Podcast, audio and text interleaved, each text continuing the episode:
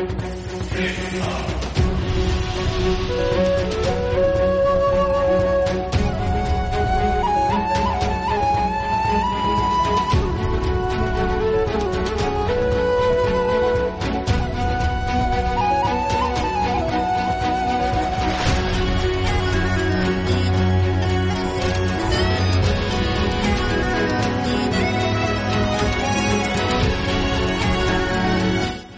Estás escuchando Geocastaway, el podcast de geología y ciencias de la Tierra.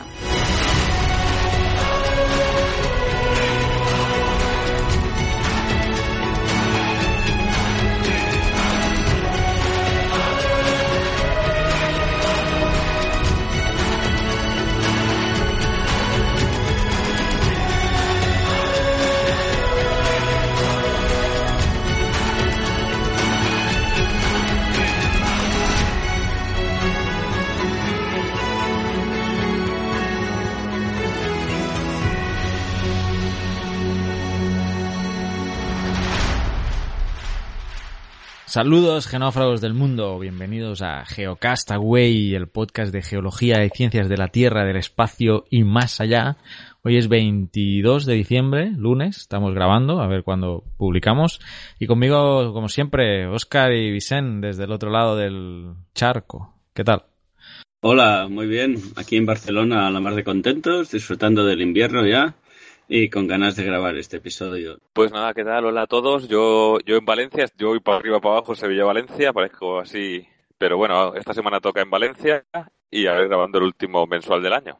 efectivamente, el último mensual, que bueno, como siempre por las fechas navideñas, pues quizá hemos grabado un poco antes, ¿no? Para poder cumplir con nuestros affairs familiares. Y... Básicamente porque no había manera de cuadrar agendas, ¿no? Si no era ahora, era imposible grabar. Efectivamente, si no ya os quedáis sin mensual y eso no puede ser. Hay que tener Geocast eh, Away cada mes. Eh, muy bien, eh, en aras de no alargarse mucho, ¿eh, Oscar? Que he, visto los resultados de los tweets y, preguntar, ¿Cómo está? Porque no he hecho este mes he estado muy ausente en Twitter y no, no he podido apretar a, a la comunidad geonáufragos para que apoyara mi opción, pero estoy seguro que sin mi, mi, mi trabajo para que me votasen, igualmente seguro que el resultado es positivo para mí. El resultado es positivo para ti eh, porque sacaste ocho favoritos, ocho favoritos y seis retweets, lo que hace un total de 14 votos, pero no sé si viste algunos tweets que había alguna confusión respecto a lo que se estaba votando. Eso es porque tú has gestionado mal la, la pregunta. claro, claro, claro. Bueno, yo no sé. No sé, no sé. No estoy de acuerdo con este resultado. No, creo que no refleja. perdedor, ¿eh, Carlos? Te veo fatal. Sí, sí, bueno, yo aquí tengo que defender mi postura. No refleja la cantidad de geonáufragos que nos escuchan. Y propongo una nueva votación. Una salomónica, la entrevista afuera y dentro del podcast y ya está. Las dos, bueno. Proponía otra votación, en este caso por Facebook, usando ya un... como tiene una ah, herramienta de encuesta. en Facebook no voy a participar. Uh, Facebook no. Bueno, total, pues vamos a hacer eso, vamos a dejar las entrevistas dentro y fuera. Por duplicado las vais a tener y vais a tener que hacer el esfuerzo, oyentes, de borrar la, el MP3 porque vamos a duplicar el contenido. Bueno, no, ya vamos a ver. ¿Veis? Está atacando a Oscar ya. Que no sé, había un oyente que se partía el culo cuando nos poníamos a discutir nosotros. En fin. he visto que la línea del podcast tiene que ir un poco en, línea de Telecinco o Antena 3. No sigo demasiado qué cadena es, pero tenemos que crear debates así donde haya un poco de picantillo y así la cosa se anima, se ve para los espectadores. Eh, oidores, ¿no? Oyentes, perdón. Bueno. Alto, paremos, que se nos alargamos. Venga. Eh, ¿Qué tenemos que comentar? Eh, la ley del hidrocarburos, para empezar, ¿no? Que habíamos hablado en el, en el semanal, lo habíamos comentado por encima, Vicen. No, habíamos dicho que lo habíamos dejado un poco para, para el mensual, que también estuviese Oscar, leer más, alguna cosilla más. Pero bueno, no hay ninguna novedad, ¿no? Si queréis, empiezo yo y vais dando, no sé, supongo vais dando también vuestros apuntes, ¿no? Venga. Eh, bueno, que como sabéis, eso ha habido una nueva ley de hidrocarburos.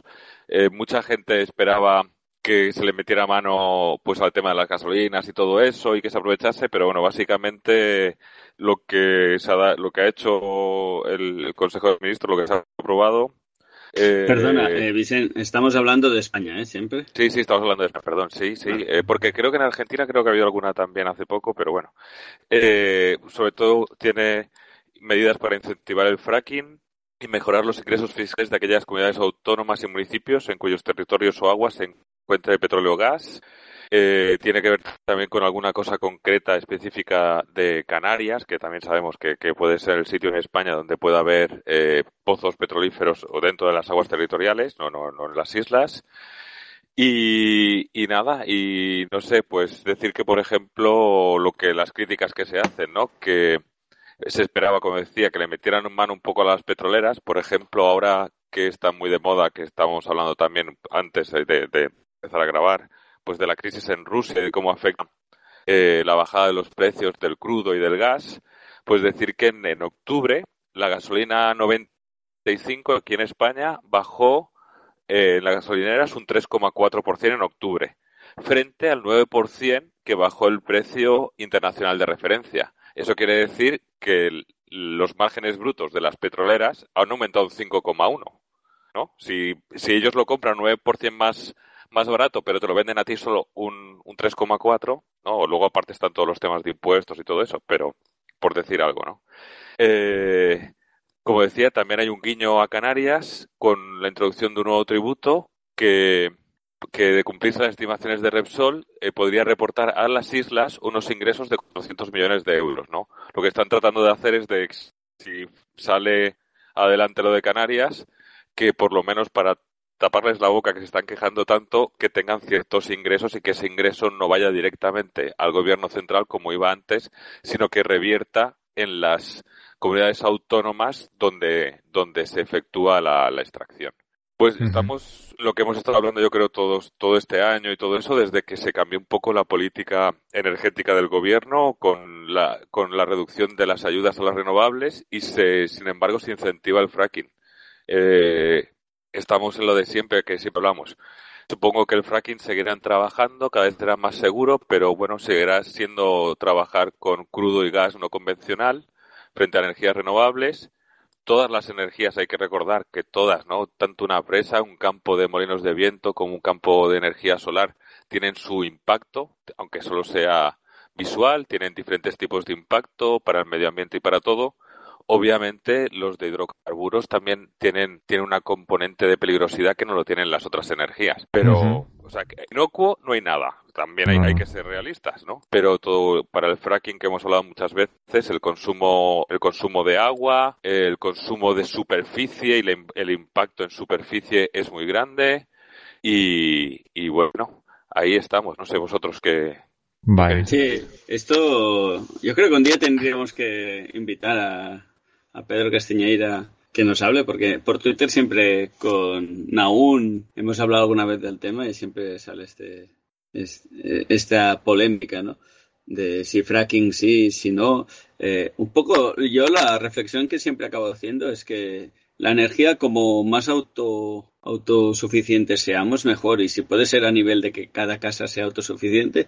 Y si en una zona hay petróleo y es mucho más, eh, es mucho mejor explotarlo que no otro sistema energético, pues ¿por qué no? Pero siempre, como aquel que dice, es intentar coger la energía que esté más cercana a ti y no esto de explotar grandes cantidades de petróleo a otros países donde el impacto se queda en ese país y tú solo disfrutas de la energía, ¿no? En ese sentido, yo creo que sería la, forma más democrática de trabajar.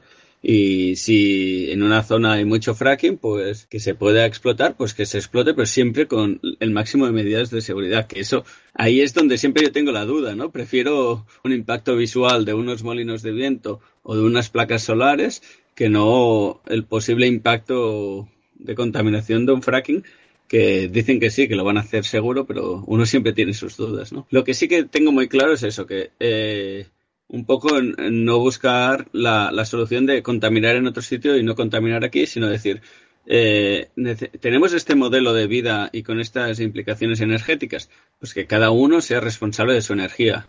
Y no contaminemos a, países terceros para tener nosotros este estilo de vida. Eso sí que lo tengo clarísimo.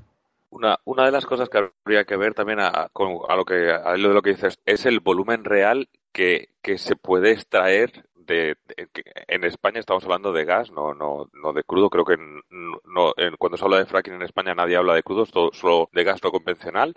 El volumen real que se puede extraer en los campos donde se puede hacer fracking y la inversión. Y luego el precio del crudo porque y del gas. Quiere decir que ahora que ha bajado mucho, igual ahora no es Sí, sí, es una de las cosas que están hablando más, que ahora con estos precios es lo que está pasando, eh, lo que está pasando a la inversa en la minería metálica tradicional, que minas que se dejaron en los años 70, 80, 90, hoy en día son explotables. porque el precio del mercado ha subido. Pero estás dependiendo, si estás muy en el límite, muy en el precio, ¿no?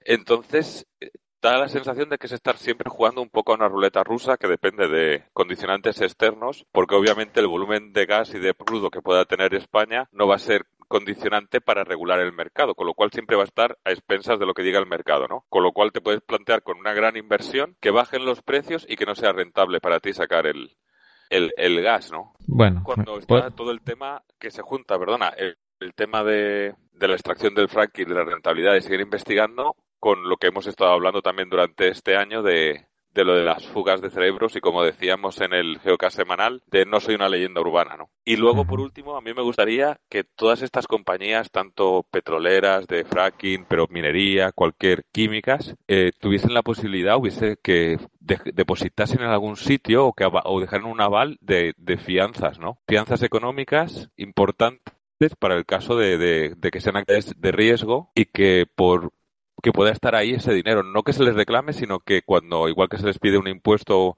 una licencia, un aval, un aval que, que, se pueda ejecutar ante cuando haya un problema. Porque si no, al final, ¿quién lo paga? Las empresas se declaran insolvente y al final, como el tema del castor, lo acabamos pagando todos en, en la factura de la luz, ¿no?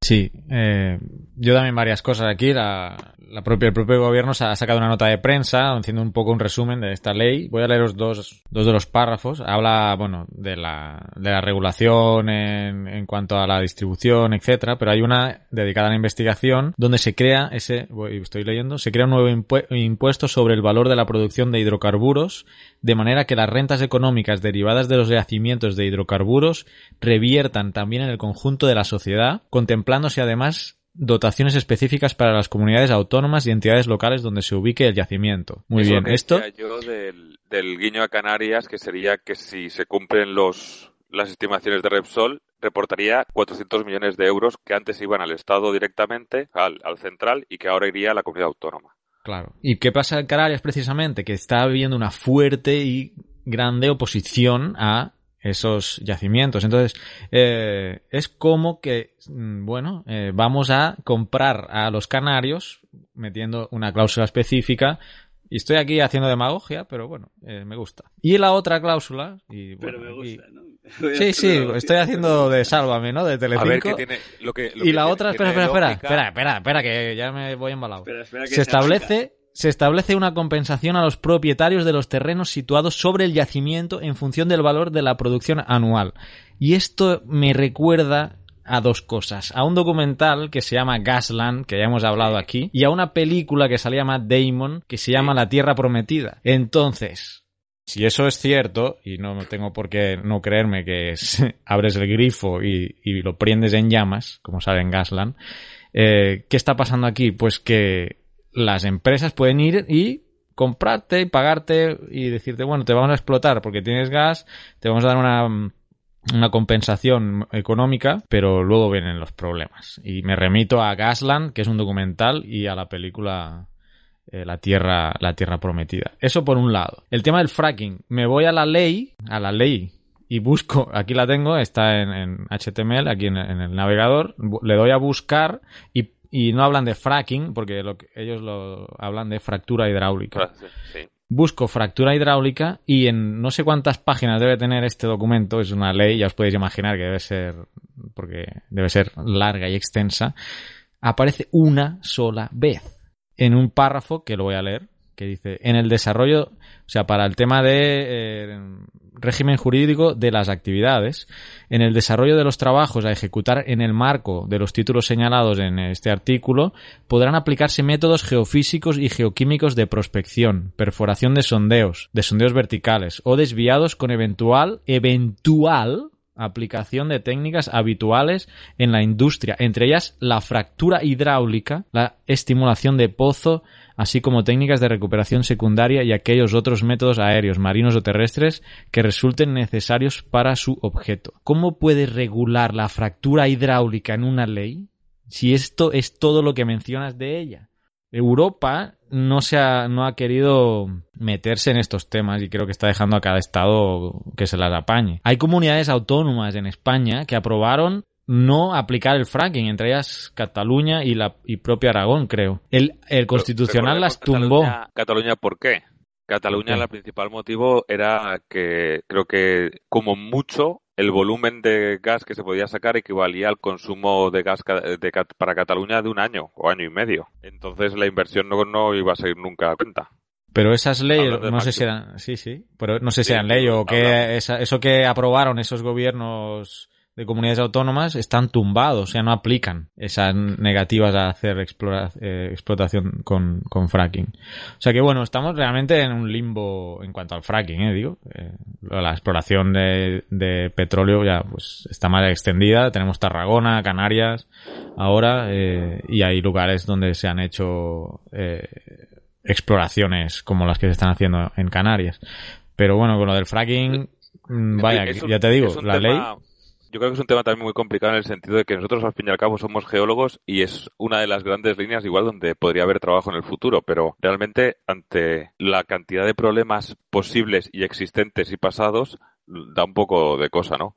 Y de lo que decías tú de, las compensaciones económicas, este año creo que lo hablamos en un geocast, creo que mensual, eh, creo que salió la primera sentencia que condenaba a una empresa por, por fracking. Pero en esa misma noticia leíamos de que solo había una sentencia en contra porque en todos los demás casos que se habían llegado eh, se habían conciliado, habían pactado un acuerdo económico antes de entrar al, juicio. O sea que realmente había habido un montón, pero no había sentencias en firme porque ya se preocupaban las grandes compañías en que no hubiese jurisprudencia, ¿no? Y lo último para mí, y que es lo más importante, que, que realmente es eh, qué política energética quiere tener cada país, ¿no?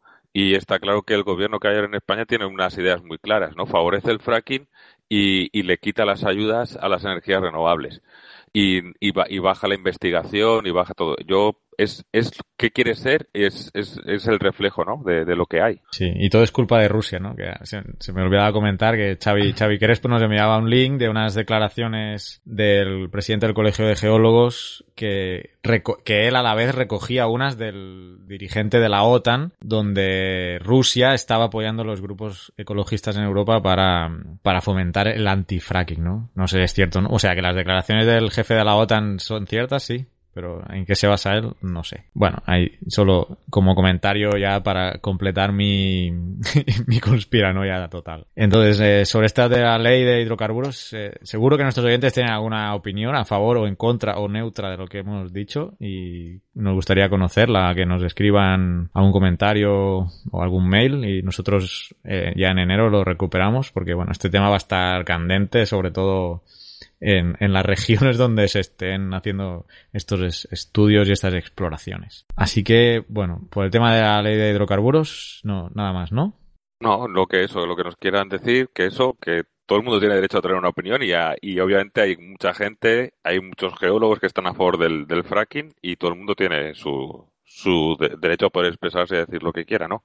Nosotros tenemos nuestras ideas, pero ya te digo que hay un montón de gente que, que está ahí, bueno, que el fracking lo ve como la solución a sus problemas, ¿no? Muy bien. Pero hay algo que mola más que el fracking, que es el geocaching. ¿Qué es eso? Ah, ah qué bien traído, ¿eh? Sí, sí, no hagáis fracking, haced geocaching. Oscar me, ha descubierto de que soy muy antiguo, ¿verdad, Oscar, que soy muy antiguo? No, no he dicho que eres muy antiguo, pero sí que he dicho que, que no estás a la última. Estoy a la última. De hecho, luego mirando, creo que esto surgió, el surgió como en el año 2000 en Estados Unidos y ya pues ya hace, imagínate, en 14 años y cómo ha avanzado. Ha ido evolucionando, ¿no? Y ahora pues hay con todas las, con todos, todos con los, los móviles Android o iPhone o todo, pues que tenemos nuestro GPS, pues hay una hay la app del geocaching. ¿Y qué es el geocaching? El, el geocaching es es, lo, que acaba de descubrir Vicente esta semana y se ha puesto muy contento, ¿no? Podemos decir que es eso. El sábado por la noche en una cena que simplemente es tan absurdo y tan simple como un juego de búsqueda de, tesoros al aire libre. Es decir, que, que con básicamente tan simple, pero con tantos adeptos, eh. Cuidado lo que dices, sí, sí, porque hay una comunidad de geocaching muy interesante. A ver, que yo me he dado de alta y, ahora antes del programa he estado buscando cuáles son los que están más cerca de aquí de mi casa en Valencia y pienso a ver si encuentro alguno. O sea que sí, sí, que yo soy el, soy primero. Y simplemente eso, búsqueda de tesoros y en el mundo real buscando con básicamente con el GPS normalmente del móvil, ¿no? En un principio, eso, cuando empezó eran con los GPS del principio para familiarizarse y tal, pero ahora ya eh, con el móvil que todos casi todos tenemos, pues nada, ¿no? Hay diferentes tipos de, de, móvil, hay iPhones y Android. Y nada, simplemente te registras y eso y vas buscando. Tienes que en cada geocache suele haber hay una libretita que tienes que dejar tu nombre, tal, firmar y registrar que lo has hecho. En algunos hay, en algunos hay, son contenedores pequeños y puede que haya cosas. Puedes no coger nada, pero si coges algo, que puedes cogerlo, tienes que dejar algo dentro de igual o más valor de, lo que te llevas, ¿no? Y cosas también que me han llamado la atención. Ya te digo, hay diferentes tipos de geocaché, de, puntos así. Y, y, está el tradicional, está el multicaché, pero está el Ezcaché, que, que el Ezcaché es un lugar geológicamente especial que se puede visitar para aprender sobre una característica única de la Tierra y las páginas de los Earth incluyen un conjunto de notas educativas junto a las coordenadas. Y bueno, los visitantes que llegan a o encuentran estos Earth pueden ver cómo se ha formado nuestro planeta mediante procesos geológicos, gestionando los recursos y cómo los científicos reúnen evidencias para conocer la Tierra. Es como el eh, mapa nuestro, ¿no? De ruta geológica del mundo que tenemos en Google Maps, pero... algo así. Y, y bueno, estaba, creo que está patrocinado por, por, no sé si es por la USGS, pero por ejemplo, he entrado en, tengo aquí parte de la lista de los, hay 17.903 puntos de Earth Cache en el, en el mundo, ¿eh? En el mundo. Diez ¿Cuánto he dicho? 17.000. ¿Vale? Eh, está como, es un programa, el EarthCache es un programa de la Sociedad Geológica de, de, América, de Estados Unidos.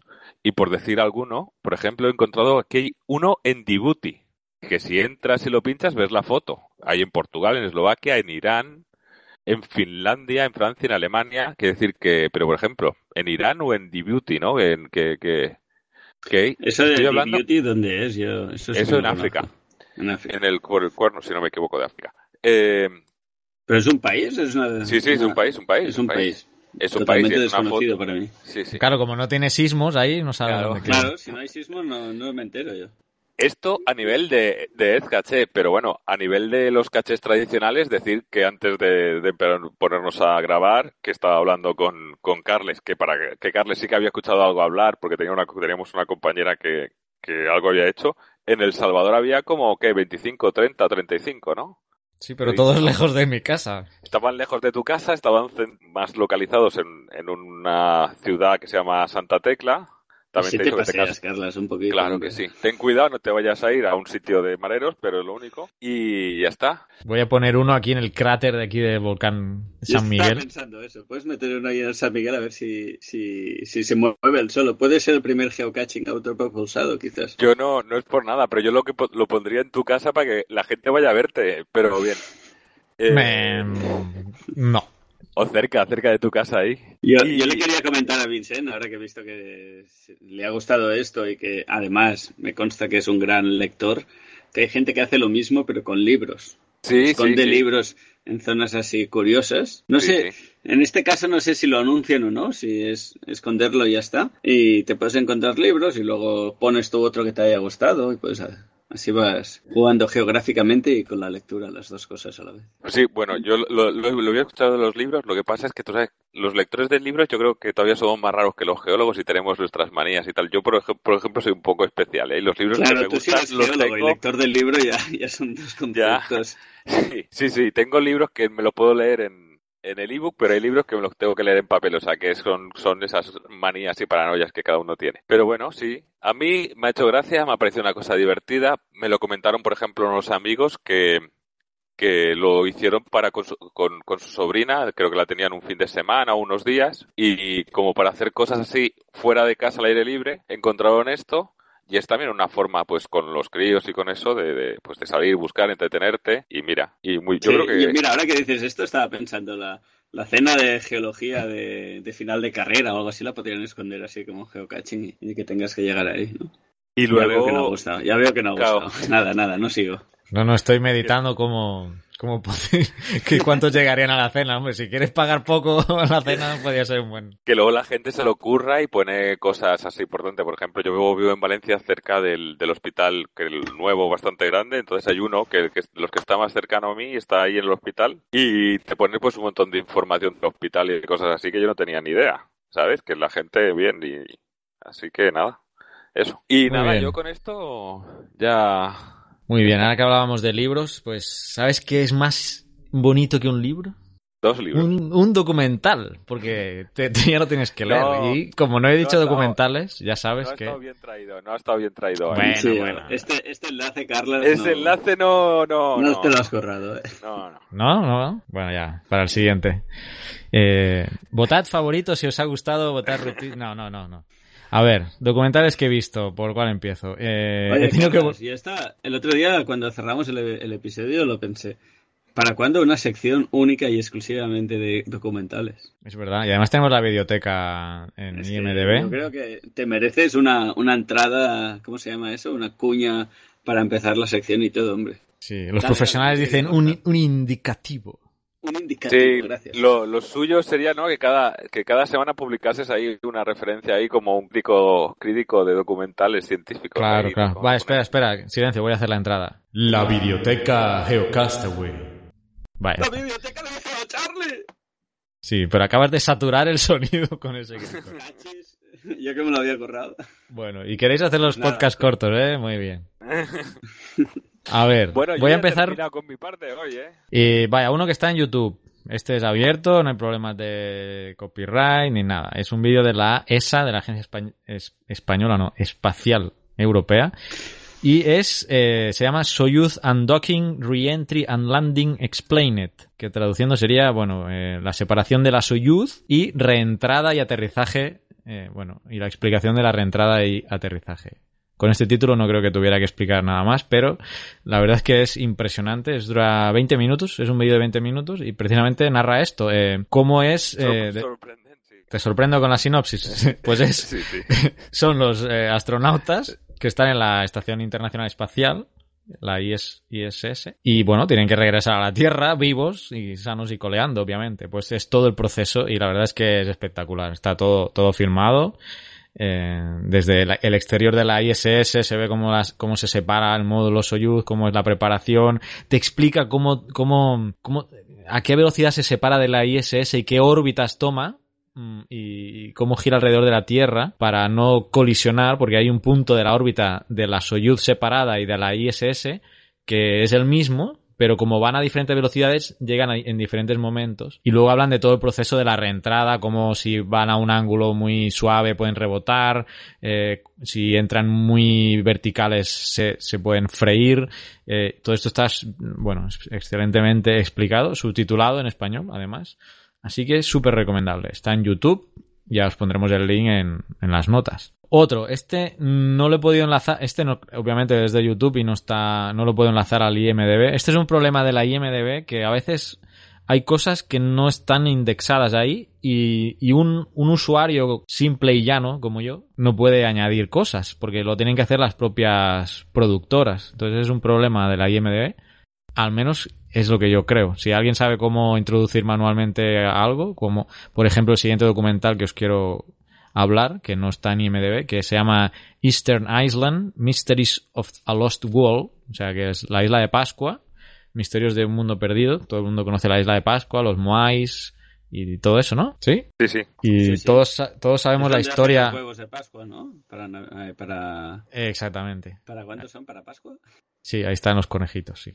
Eh, Eh, Todos sabéis la historia que, que usamos con la isla de Pascua para explicar el, el- la- esos colapsos de las civilizaciones, cómo se Eh, Problemas Se- ecológicos, ¿no? Asociados. problemas ecológicos, vale. Pues este documental desmiente absolutamente todo eso. Todo Entonces yo me quedé de piedra, como un Moai, porque ya hasta yo mismo, y aquí lo hemos comentado en el podcast, hemos usado o hemos explicado esta historia de la isla de Pascua, que se menciona que acabaron caníbales, que deforestaron toda la isla, que se comieron todos los animalitos, que, bueno, etcétera, Había etcétera. una, había una película súper que estaba muy bien sobre esta, sobre todo esto.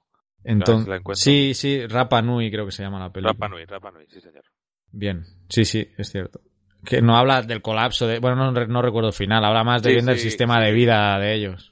Sí, sí, pero vamos, que sí que se veía, se dejaba intuir, ¿no? Digamos que se veía Vale. ahí, había problemas, una- se revelaban una, una parte de la población contra otra y sí, sí. Pues total. Ahora resulta Total, que todo es bueno. mentira, ¿no? Bueno, en este, en este documental salen antropólogos, salen científicos, han analizado, bueno, los restos de huesos de los habitantes de la isla, no hay signos de canibalismo, eh, han, han estudiado también todo el tema de deforestación, etcétera, de, de- del uso del suelo. Entonces, eh, ellos hablan de una sociedad avanzada que, que cultivaba, tenía agricultura y ramadería y que Ganadería. Ganadería, perdón. Sí, y, ahí eh, se le ha escapado la, la componente catalana de Carlos. Sí, Sí, bueno. Y a ver si se me sale algún salvadoreñismo también. A ver, a ver, ¿cuándo sale? En fin, total, que en base a, anali- a- a estudios científicos eh, demuestran que todos estos mitos que, de los que se usa la isla de Pascua para hablar de su colapso atribuido a la, pobla, a la propia población eh, son falsos y lo atribuyen más bien, estoy resumiendo mucho, a la llegada de los holandeses y la incidencia extranjera que llegó a la isla. Desde ese punto en que empezaron a llegar extranjeros, los empezaron a esclavizar, etcétera, eh, ahí empezó el colapso de la isla. Y bueno, empieza, el documental empieza como un poco lento, ¿no? Yo, y de hecho, como me pensaba que iban a hablarme del tema de la destrucción propia, bueno, lo que más comúnmente se conoce de la isla o sea más, más se ha difundido, pues bueno, lo estaba viendo un poco ahí, para pasar el rato. Pero a la media, a los 20 minutos que ya empiezas a ver que la cosa no es como tú te creías, ya, ya, ya empiezas a, a prestarle más atención, al menos eh, estoy explicando mi experiencia personal, claro. Y bueno, al final, al final fue un documental que, aunque empezó flojo, eh, me acabó, me acabó gustando. Este para empezar, Eastern Island, Mysteries of a Lost World, creo que es eh, de la BBC británica, por eso me extrañaba que no estuviera en IMDb. Pero bueno, en fin, otro sobre Interstellar, que tenemos pendiente un especial sobre la película, pero bueno, eh, el asesor, el físico asesor de la película, porque había un físico, un físico teórico, escribió un libro que se llama The Science of Interstellar, o sea que están sacándole filo a la película hasta el infinito. Este hombre escribió un libro que parece ser que está, está bastante bien, por lo que he podido ver por redes sociales. Solo está en inglés de momento por Amazon. Y Discovery Channel también ya ha sacado un documental de unos 50 minutos que se llama The Science of Interstellar. Que básicamente, bueno, pues sale Kip Thorne, que es este físico teórico, hablando de, de los conceptos teóricos básicos. Hay dos fundamentales que aparecen en la película, que son el agujero de gusano y el agujero negro. La narración de este documental en inglés, claro, es de, es del actor de, ahora se me ha ido el nombre. Vicent, ayúdame, eh, el actor de Interstellar. Ma- Matthew McConaughey. Este sabía que lo- me ibas a ayudar en esto. Matthew McConaughey. Vale, vale, sí, se me había ido. Matthew McConaughey narra el documental y, bueno, está bien, o sea, no, si eres físico, pues te va a quedar un poco, bueno, eh, esto es, de esto me estás explicando el agujero negro, esto es un agujero negro, esto es un agujero de gusano, pero bueno, como es un documental del Discovery Channel, o sea, es para todo público, yo creo que, bueno, está razonablemente bien. Salen escenas además del making of, de la película, está, es interesante. Y ya llevo tres, ¿no? Me falta, ah, me faltan dos todavía, ¿eh? He visto bastantes este mes. Vale, ah, no, mira, este, este lo había visto el mes pasado y no sé por qué no lo comenté. Uno es, este es La promesa de Pandora, de Pandora's Promise, y es un alegato a favor de la energía nuclear, no te lo pierdas. Y es interesante también porque salen, intenta dar el enfoque de cómo los, aquí se meten bastante con los ecologistas, salen exmiembros de Greenpeace que en algún punto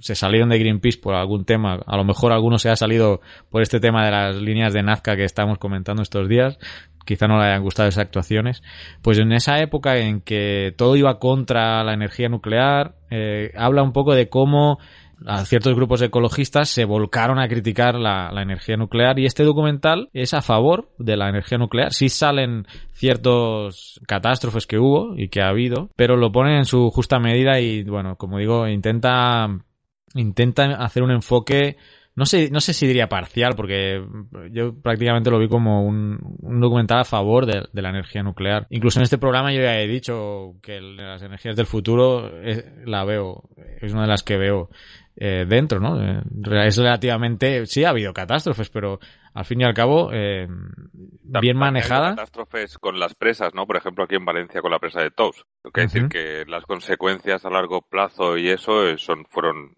son mucho más terribles, ¿no? Porque el problema de la contaminación nuclear es, es más grande. Pero creo que también hemos hablado de que, de que si se consigue la fusión, ¿no? Nuclear sería Claro, sí, eso es lo que voy a comentar ahora, que se está lo que hacemos ahora es fisión, es separar, eso eh, eh, pues es más fácil, parece ser, pero es más contaminante. Pero lo que hace el Sol, que es fusionar hidrógeno, eh, y se está ya trabajando en ello, y yo creo que se va a llegar a conseguir, eso va, va, a ser, va a ser una revolución. Y luego tenemos la, el hidrógeno, que ya hemos hablado en algún programa, ¿no? Y bueno, hay, hay, energías que pueden ser muy interesantes. Y la solar, que la solar todavía sacamos muy poco provecho de, en porcentaje, ¿no? De los paneles solares, de la energía que reciben solo aprovechan el 30 o 30 y poco por ciento. Y, y es una energía también a, a, explotar y que en el futuro nos va a dar muchas alegrías. la Pero energía todo, solar. ¿no? Desde eso también hasta las baterías, ¿no? Que yo creo que todo el mundo puede pensar cómo han ido evolucionando las, las baterías y de, reduciéndose de tamaño y aumentando la, la, la capacidad, la duración de los diferentes aparatos que tenemos. Todo eso está todo relacionado, ¿no? Que uh -huh. sí, el sí. aprovechamiento que se puede hacer y todo eso. Pues nada, Y- que sí, que igual que hay gente a favor del fracking, hay gente a favor de la... Me parece totalmente lógico y que bienvenido sea, ¿no? Sí, sí, sí, para posturas de vista como los colores, es eso. Y el último, ya para terminar la intro, si nadie va a aportar nada más, es otro documental que se llama Last Call at Oasis, la última llamada al Oasis, que es un documental sobre, eh, sobre el agua y en este caso más más centrado en la contaminación del agua. Eh, ya en el programa, en, en nuestra videoteca Geocastaway, hemos, no grites, Oscar, no grites. Eh, ya hemos comentado varios documentales sobre, sobre el agua, ahí están en la biblioteca. Y este se centra en contaminación. Y sale, ¿sabéis quién sale? Una película que hicieron de una actriz eh, que trataba este... Tú ya debes saber de quién estoy hablando, porque también te gusta el cine.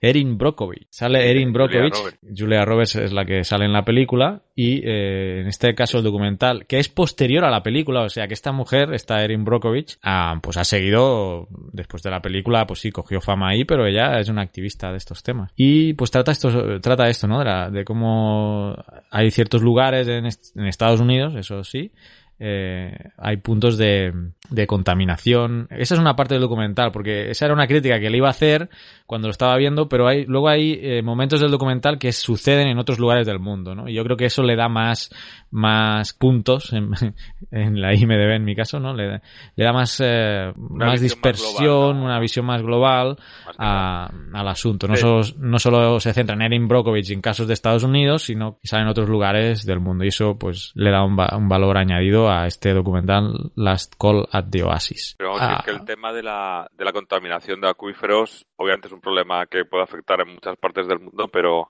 sí que habría que estudiar caso, eh, que estudiar caso por caso, ¿no? Y, y entonces entiendo que, que esto es lo que hace, ¿no? Sí. Mira, y precisamente creo que esta de Erin Brockovich, la película, quiero decir, no la tengo en la IMDB y la voy a introducir ahora mismo. Y no la tengo valorada. ¿Tú la Creo que ahí viste? había problema con el cromo, ¿no? Con el cromo hexavalente o una cosa así, Sí, me parece que sí, era. sí, Estoy de memoria, ¿eh? Pero... Del 1 al sí, 10, sí. del 1 al 10, Erin Brockovich, ¿qué le das? Bueno, en Brokovich le dieron el Oscar a ella a Mejor Actriz, si no me equivoco, ¿no? Sí, pero valoro la película por, la, por el guion, no por ella. Por el guion. por- bueno, el guion, el guion es una, es una historia real que, que, que eso y que es súper bonito porque ganan y todo eso, pero vamos, que, no sé, yo que le daría. Bueno, pues te digo, te digo lo que tiene en IMDB de momento, es un 7.3. He dicho Ponemos- 7 antes, así que. Vale, no, no, pero bueno, puede ser que tenga un 7.3 y te haya parecido una basura. Vale, pues ya está agregada Erin Brockovich a la biblioteca Geocastaway. Nuestros geonáufragos, si tienen propuestas que alguna hemos recibido para añadirla, por, eh, creo que bueno, en el cierre lo vamos a comentar, nos han propuesto introducir la de la de Charles eh, Charles Darwin, la película de Charles Darwin, Creation creo que se llama. Bueno, luego al final del programa mencionaré quién nos lo envió porque ahí lo tengo en el guion. Y pero ahora, ahora, ahora que mencionábamos esto me he acordado de que alguien ya nos proponía pues que fuéramos introduciendo películas y documentales en, en esta biblioteca para que todos las tengáis ahí disponibles. Y nada más, eh, ¿algo más que agregar en esta intro cortita que hemos hecho de Navidad? Pues yo creo que no. Y tenemos que, a Oscar lo tenemos con, con problemas ambientales, de sonido ambientales, ¿no? Bueno, no son problemas ambientales, están cortando árboles justo al lado de mi casa y... Están cortando árboles. Ves a todo- quejarte. a todo trapo. Pero bueno, cortar me refiero a hacer eh, trabajos de poda. No tiene por qué ser cortar, sino que a lo mejor están Ah, quitando bueno. alguna rama que molestaba. Pero ha habido un momento que parecía que tuviera una moto dentro de mi casa. Que estuviera ahí el de... Para- ¿cuál- ¿Quién es? ¿El de Viernes para la 13? situación. ¿Quién es? ¿El de Viernes 13? ¿El que sale con una sierra ahí o quién es? No, ese es la matanza de Texas. No, la matanza de Texas. sí. Bueno, Espero- ahora eso sería un que no No, no. Sería un momento bonito Si para que pusiera... el micro, quizá es porque me están descuartizando. Espero que no. Vale. ¿Te parece si pongo un efecto de sierra mecánica ahora en Dale, el dale. podcast? Para hacer la- el paso a la siguiente sección. Vamos a escuchar cómo están cerrando en casa de Oscar.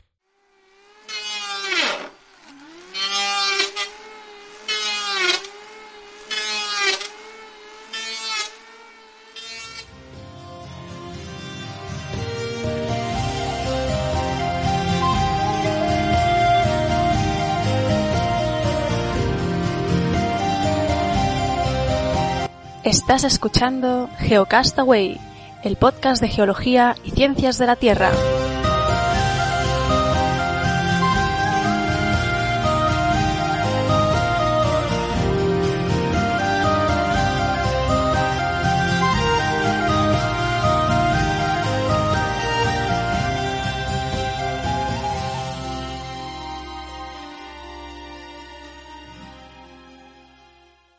Paleontología con Fernanda Castaño. Hola amigos de Geocastaway, soy Far Castaño. 2014 probablemente se ha recordado como el año en que Brasil perdió 7 a 0 con Alemania en su propio mundial. Pero otras cosas eh, más interesantes ocurrieron este año y es tiempo de repasar esas noticias. Ya habíamos mencionado anteriormente el descubrimiento del dinosaurio venezolano la quintasaura, las increíbles adaptaciones del espinosaurus que le permitieron desenvolverse en el entorno acuático, el hallazgo en Argentina de dos nuevos gigantes, Dregnotus, uno de los mayores dinosaurios conocidos, y cuyo esqueleto se halla relativamente completo, y otro ejemplar que aún permanece sin nombre que vivió en los bosques de la Patagonia hace 95 a 100 millones de años, y se estima por el tamaño del fémur, que habría eh, alcanzado los 40 metros de largo por 20 de alto. La mano de Deinocheirus, que eh, permitió resolver un viejo enigma de la paleontología. La autopsia de Buttercup y el dilema sobre la clonación de estos animales. Y el descubrimiento de Aquilops americanus, un ceratópsido que vivió a mediados del Cretácico inferior en lo que es hoy Norteamérica, convirtiéndose en el ejemplar más antiguo de este grupo. También debemos mencionar entre las noticias más importantes el increíble eh, cementerio de ictiosaurios hallados en el sur de Chile, con ejemplares eh, también preservados que incluyen tejidos blandos y hasta embriones. Entre los numerosos restos de ictiosaurios encontrados, hay esqueletos articulados y casi completos de eh, hembras eh, preñadas y ejemplares jóvenes. Eh, Quiensasaurus sinensis, también conocido como Pinocho rex, primo del T-Rex, con un hocico más largo y delgado y con una fila de cuernos por encima. Su esqueleto fue descubierto en China y sugiere que en Asia, durante el Cretácico, vivieron muchas especies diferentes de tiranosaurios. El más grande, Tarbosaurus, de hasta 13 metros, tenía mandíbulas profundas y poderosas como el T-Rex, tan fuertes como para romper y atravesar los huesos de víboros gigantes, mientras que los dientes más finos del de Pinocho Rex eh, sugiere que cazaba criaturas más pequeñas. Y para finalizar, me gustaría mencionar el hallazgo extraordinario de depósito en China de pterosaurios, preservados en 3D. El género eh, corresponde a Amipterus tiacinensis, eh, un género que vivió durante el Cretácico inferior en lo que es el noroeste de China. Y alcanzó una envergadura de unos 3.5 metros. Los pterosaurios tenían huesos increíblemente delgados, lo que significa que no fosilizan bien. Como resultado de esto, no contamos con muchos eh, buenos esqueletos de pterosaurios y rara vez encontramos múltiples individuos de una misma especie. Lo que sí se tienden eh, a preservar provienen de lugares eh, restringidos donde la preservación ha sido excepcional en ese momento. Los huevos de pterosaurios son eh, hallazgos increíblemente más raros. Los fósiles descubiertos en esta región incluyen huesos de al menos 40 individuos diferentes y hasta el momento 5 huevos. Esto convierte a la región en un lugar privilegiado para la investigación de pterosaurios. Bien amigos, como ven, 2014 fue un gran año para la paleontología y es válido decir que en el Mundial de los Gigantes Argentina sigue siendo campeón del mundo. Bueno, que la fuerza los acompañe, feliz Navidad y Happy Festivus para todos.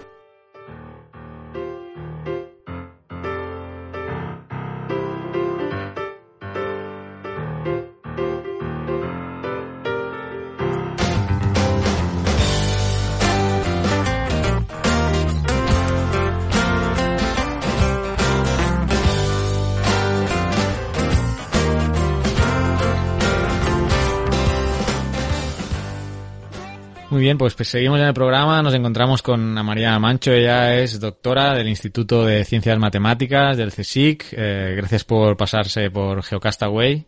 Muchas gracias.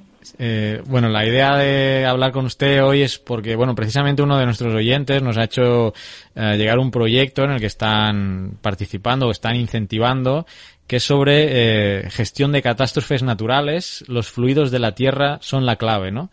Y que está en como en una plataforma de crowdfunding que yo desconocía y quizás lo que le quería preguntar para empezar, ¿no? Porque la página es eh, precipita.es y es una página de crowdfunding para proyectos científicos. ¿Nos puede comentar un poco más? Efectivamente, bueno, mm, ahora el tema del crowdfunding es un tema que está muy de moda y la iniciativa de esta página web es una iniciativa de la Fundación Española de Ciencia y Tecnología eh, la dirección concreta es eh, de esta página web es www.precipita.es y en ella aparecen una selección de varios proyectos, como 16 o así, de distintas disciplinas y en concreto el que proponemos nosotros, mi grupo aquí en el Instituto de Ciencias Matemáticas, mm, pues es un proyecto que, o sea, que mm, sirve para la gestión de catástrofes, ¿no? Eh, en realidad nuestro proyecto es un proyecto que tiene que ver con las matemáticas y con eh, los fluidos, ¿no? Y, y, lo que nos interesa es la aplicación de estas ideas y de estos conceptos a contextos eh, de ciencias de la en concreto una aplicación de nuestras herramientas eh, sirve para analizar mm, la dispersión de partículas y esto es muy interesante en la gestión de catástrofes porque esas partículas pueden ser contaminantes, por ejemplo, partículas radiactivas como las que mm, se vertieron en el océano después del tsunami, ¿no? tras el terremoto que hubo en, en Japón, ¿no? Y, y, hubo esos vertidos nucleares. Bueno, pues interesaba saber cómo se dispersaban en el océano. Mm, también, por ejemplo, eh, hubo una, una catástrofe en el año 2010 en el Golfo de México, donde hubo una plataforma petrolífera que eh, se, bueno, se estropeó ¿no? y, soltó un montón de, de, vertidos, de, de, montones de componentes, de hidrocarburos, etcétera, en el océano. Muchos llegaron a superficie y, bueno, contaminaron todos los estratos del océano, pero muchos eh, los componentes más ligeros de esos hidrocarburos eh, afloraron a superficie, se dispersaron en superficie. Bueno, nuestras herramientas serían capaces de abordar eh, este tipo de, de, problemas, ¿no? Entender cómo se dispersan esos, esos contaminantes. No sé si esto contesta a su pregunta. Sí, también el, veo en la descripción el tema del volcán en Islandia, ¿no? Que afectó la, el tráfico aéreo. Efectivamente, otro problema de catástrofes pues puede ser eh, la dispersión de, de, partículas en la atmósfera, no, no en el océano, ¿no? Y entonces eh, nuestras herramientas, aunque nosotros no trabajamos en directo en, en, aquel entonces sobre las cenizas del volcán Jafaya, pero nuestras herramientas sirven para determinar cómo, o sea, cómo es la dispersión de esa nube y cómo establecer, digamos, eh, cotas más precisas, ¿no? Porque en aquella época todo el mundo lo, lo que hizo, pues, eh, las autoridades europeas fue eh, cancelar todo el tráfico aéreo, ¿no? Y a lo mejor tener, digamos, una noción más clara sobre qué zonas era peligroso volar y otras no, pues hubiera permitido que mucha gente en aquellos días llegara a su casa un poco antes, ¿no? Porque fue un desastre aquello, mucha gente quedó encerrada en, las ciudades que estaban de paso durante días, incluso semanas, ¿no? En fin, entonces esa sería otra aplicación. En la atmósfera nosotros hemos trabajado también eh, para entender barreras dinámicas de corrientes que circulan en la estratosfera y que eh, generan pues aislamientos, sobre todo en, el vórtice polar eh, estratosférico en la Antártida y, esas corrientes lo que hacen es aislar componentes químicas mm, en su interior que facilitan que se den las condiciones para la formación del agujero de ozono. O, sea que en resumen, las barreras dinámicas que, genera un fluido cuando se mueve eh, tienen muchísima importancia eh, y, y, muchísimo impacto en montones de problemas que nos afectan a todos. Todo, o sea, no, todos los días, porque estas catástrofes de las que hablo, muchas han sido pues por periodos de tiempo, pero vamos, el agujero de ozono es algo que nos afecta y, que se produce todas las primaveras australes, ¿no? Y entenderlo eh, es algo que, que sí que es de interés para la sociedad. O sea, que estamos hablando de una herramienta que, que bueno, luego le preguntaré en qué... entender el confinamiento y la dispersión de estas partículas, efectivamente, porque es, mm, bueno, que son herramientas matemáticas sofisticadas, ¿no?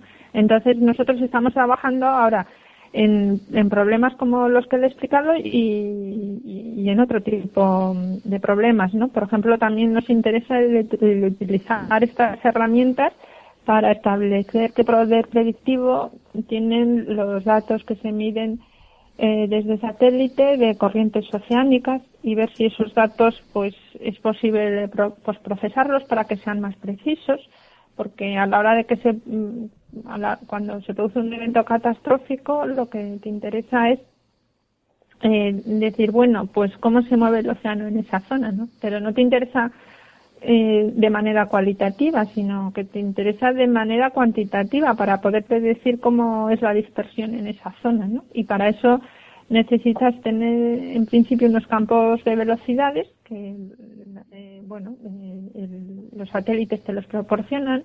Hay modelos numéricos mm, que se corren mediante consorcios de mucha gente en los que se incorporan mediciones y se asimilan datos de observaciones, etcétera eh, todos esos modelos, ¿cómo de buenos son? ¿no? La pregunta viene a ser cómo de buena es la, eh, bueno, la calidad de los datos en los que estamos basando nuestra respuesta ante determinados eventos. Bueno, pues nuestras herramientas ayudan a caracterizar esa calidad de datos, a, decir, bueno, pues estos datos son buenos, estos son menos buenos, estos es necesario procesarlos de otra manera, etcétera. Al final es lo importante, ¿no? Porque tantas variables en juego, cuál tiene más importancia, cuál no, discretizar, no deja de ser complicado, sobre todo con estos temas que a veces algunos influyen o, dependen del clima. Al final lo interesante es que también es una herramienta que va a servir para la gestión, mencionabas, ¿no? O sea, que también es, un proyecto de, de, aplicación, no sé si inmediata, pero que de utilidad, de utilidad visible para tomar decisiones. Claro, efectivamente. O sea, lo que queremos es eh, que, estas herramientas sirvan pues ante eventos, o sea, porque la gente está familiarizada con ellas, porque hemos sido capaces de contactar con equipos, pues servicios de rescate, etcétera, eh, o equipos que se dedican a la gestión de la limpieza de las costas Mm, o equipos que, por ejemplo, utilizan los datos que he mencionado, que a lo mejor les, les conviene a esos equipos mm, mm, utilizar además nuestras herramientas de, de, caracterización de esa calidad de los datos, pues entonces eh, lo que queremos es que estas herramientas se usen, ¿no? Y entonces nosotros para eso lo que hacemos es usarlas nosotros y publicar nuestros resultados y, y, y difundirlos, ¿no? Efectivamente. Y en casos concretos que ya tengan, mencionaba lo de Fukushima, por ejemplo, ¿se han hecho algún caso ya de, aplicación concreto? Pues sí, le comentaba que hemos aplicado estas herramientas al estudio, por ejemplo, de, de, de, la estratosfera antártica. En, la estratosfera antártica hay, hay unas corrientes que circulan eh, formando lo que se llama el vórtice polar estratosférico. Y esas corrientes de circulación, mm, como son fuertes, tienen un carácter que aísla bastante eh, las componentes químicas en su interior.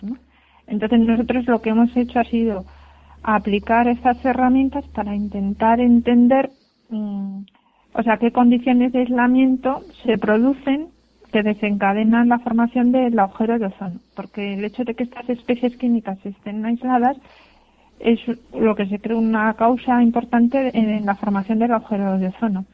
De hecho, el hemisferio norte, que, que también tiene una corriente de circulación, está muy perturbada y no está tan definida la circulación, el patrón de circulación en la estratosfera del Polo Norte. Y allí no se produce agujero de ozono. Es una cosa característica del hemisferio sur, ¿no? Eh, y además eh, se produce exactamente en el periodo del año en el que eh, las corrientes de circulación son más fuertes, porque hay, mm, o sea, mm, fuera de la primavera austral, esas corrientes se van debilitando porque se van produciendo mayores perturbaciones, deja de haber una estructura coherente de tamaño gigante, ¿no? Y entonces el agujero de ozono mm, allí eh, también se empieza a diluir, ¿no? La disminución de ozono comienza a, desaparecer, o sea, aparece más ozono, quiero decir. Y mm, otro tema en el que hemos trabajado, por ejemplo, también es en, en el Golfo de México. Hemos caracterizado lo que le comentaba antes, ¿no? Mm, la caracterización de modelos oceánicos frente a datos de medida de satélites. ¿no? Y esto, como le decía, pues es importante porque a la hora de entender la dispersión de, en el Golfo de México de los contaminantes, pues tienes que saber eh, qué es lo que mejor ajusta al Golfo de México, ¿no? Eh, o sea, ¿qué, es lo que está representando mejor el estado del océano en el Golfo de México. Si los datos que eh, utilizan, o sea, que producen consorcios mm, o, los datos que se toman desde satélite. Ese tipo de trabajos hemos hecho. Mm, también ahora hemos estado trabajando este verano intentando aplicar estas herramientas para entender los procesos de transporte entre, entre troposfera y estratosfera, baja estratosfera, en, en eh, eventos mm, relacionados con la formación del monzón. ¿no? Entonces, bueno, mm, nuestra perspectiva es matemática, o sea que nos interesan por una parte las aplicaciones, como estas que estoy mencionando, pero también nos interesa el, eh, mejorar mm, la comprensión mm, desde el punto de vista matemático de estas herramientas. ¿no? Entonces, otra área en la que trabajamos es en intentar buscar eh, fundamentos teóricos sólidos para este tipo de herramientas ¿no? Mm, que hemos desarrollado en nuestro grupo. Muy bien, y ustedes han eh, creado esta página en, en Principia, eh, donde piden... En Precipita, sí. Ay, perdón, sí, sí, hay una página nuestra, sí, en Precipita que explica en detalle, pues mm, bueno, otro de los aspectos donde pensábamos aplicar estas herramientas será para entender eh, los procesos de transporte que ocurren en chimeneas volcánicas, por ejemplo, también, porque como, o sea, mm, en fin, tenemos mm, varias líneas abiertas, ¿no? Y la constante de todas nuestras investigaciones es, eh, como le comentaba, que tienen que ver con fluidos, tienen que ver con matemáticas tienen que ver con el desarrollo desde el punto de vista teórico de esas herramientas y sus aplicaciones prácticas en el ámbito de la geofísica, en la zonografía, en ciencias de la atmósfera, en propiamente el interior de la Tierra también, mm, en, en ese tipo de cosas. Y la gente que quiera puede apoyar, veo, desde 10 euros hasta a 500 euros, ¿no? Que, bueno, Efectivamente. Por, eh, to- todos los proyectos que aparecen en Precipita tienen, digamos, mm, un formato de apoyo similar. Eh, eh, se, se procede a dar como una recompensa a distintos donativos. En el nuestro en particular, con 10 euros de donativo, se- eh, la persona que eh, se anime a hacer esa donación, pues recibirá 10 euros eh, ay, no, al revés, que se anima a hacer la, la donación de 10 euros, lo que recibirá es información sobre el proyecto nuestro. Después, eh, con 40 euros, mm, le mencionaremos, haremos mención del donante en la web del proyecto. Eh, con una donación de 150 euros nos comprometemos a realizar una guía por una visita guiada a nuestro instituto y, y, y si para donativos por encima de 500 euros mm, lo haremos haremos constar eh, en los artículos que hagamos eh, como un patrocinador ¿no? como este. Sí, sí, aquí lo estoy viendo. Y el aporte irá destinado, veo, pues a, a financiar un equipo de cálculo, a mantener, supongo, el grupo de investigación, ¿no?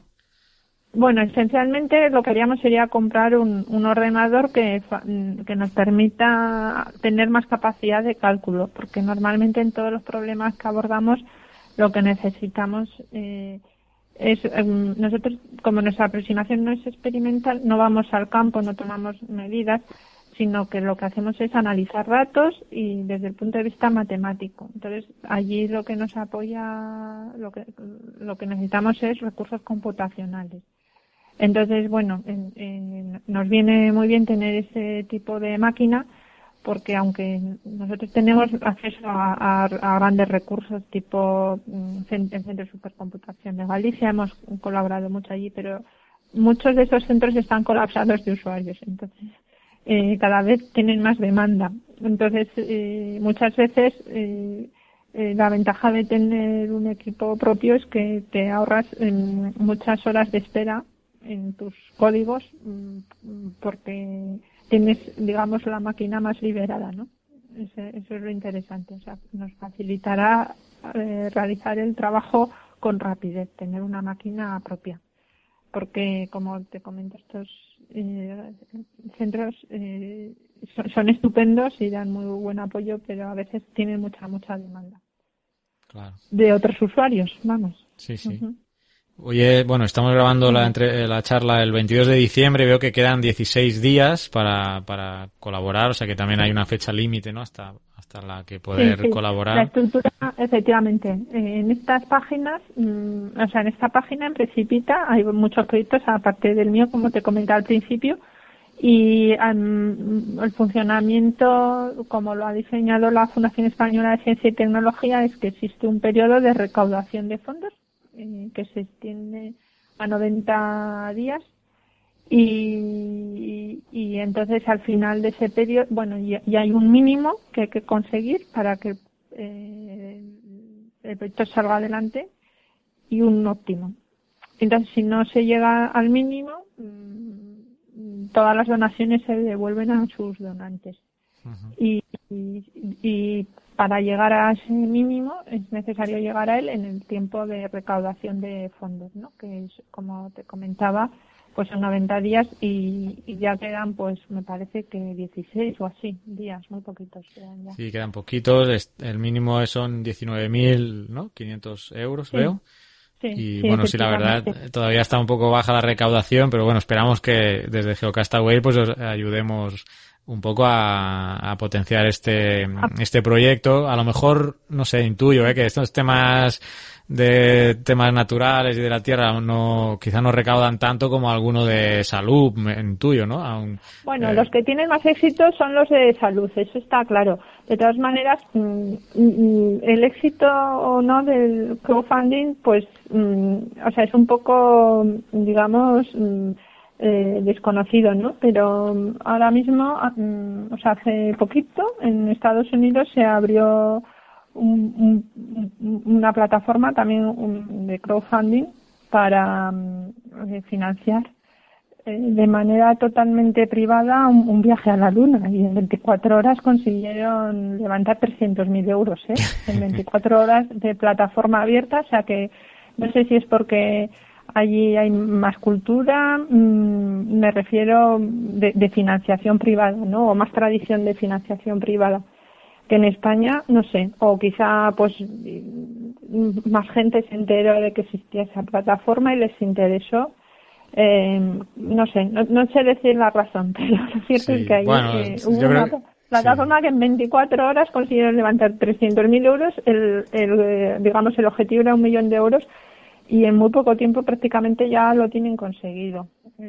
O sea que sí, sí. o sea que a veces eh, resulta, o sea que no te... los misterios vamos. del crowdfunding, ¿no? Aunque bueno, sí es sí. cierto en España también tema culturalmente, pues a veces es, es difícil, ¿no? Eh, soltar ahí algún dinero, aunque sea incluso ya es difícil para otros temas, pues la investigación que a veces se ve menos los resultados.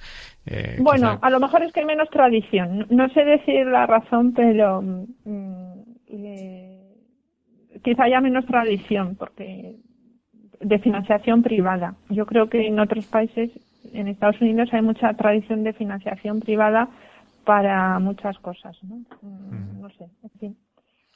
Muy bien. Eh, ¿Tenéis alguna página más eh, vinculada al proyecto, alguna web, alguna red social? Sí, o? Sí, tenemos, a ver, bueno, eh, en mi instituto tenemos, o sea, este proyecto, mmm, muchos de los investigadores que se citan, si lo miras en detalle, son investigadores que pertenecen a una iniciativa de investigación que hay dentro de mi instituto, que es, eh, es, es, mi instituto tiene esta página web www.icmar.es,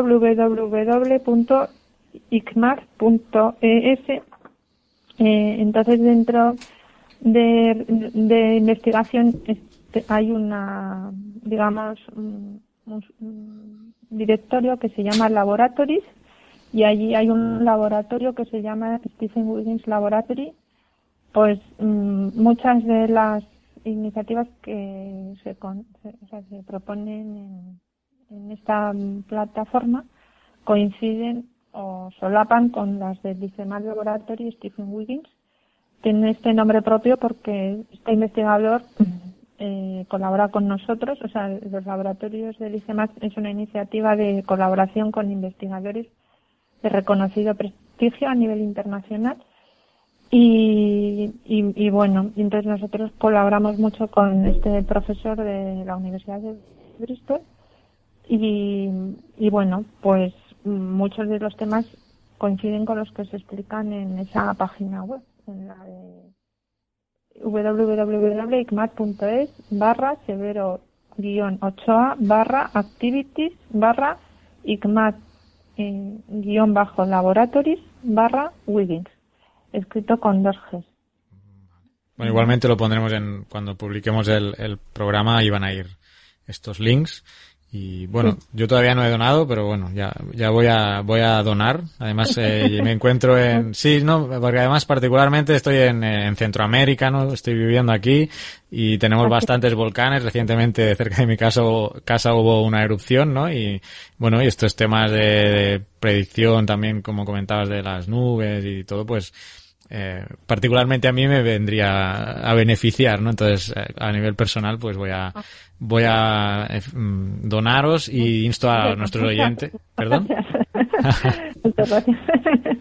Muy y, bien. Bueno. y eso, insto a los, a nuestros oyentes pues a que entren a echarle un vistazo a estos links, que lean el proyecto y pues si les gusta y, y quieren apoyar, ahí va a estar la página. Os recuerdo que quedan 16 días. Y nada, de agradecer a, Ana María Mancho del Instituto de Ciencias eh, Matemáticas. Gracias por participar y, y que tengáis suerte. Por vuestro interés. Sí, a ver, muy bien. Bueno, muchas gracias. ¿eh?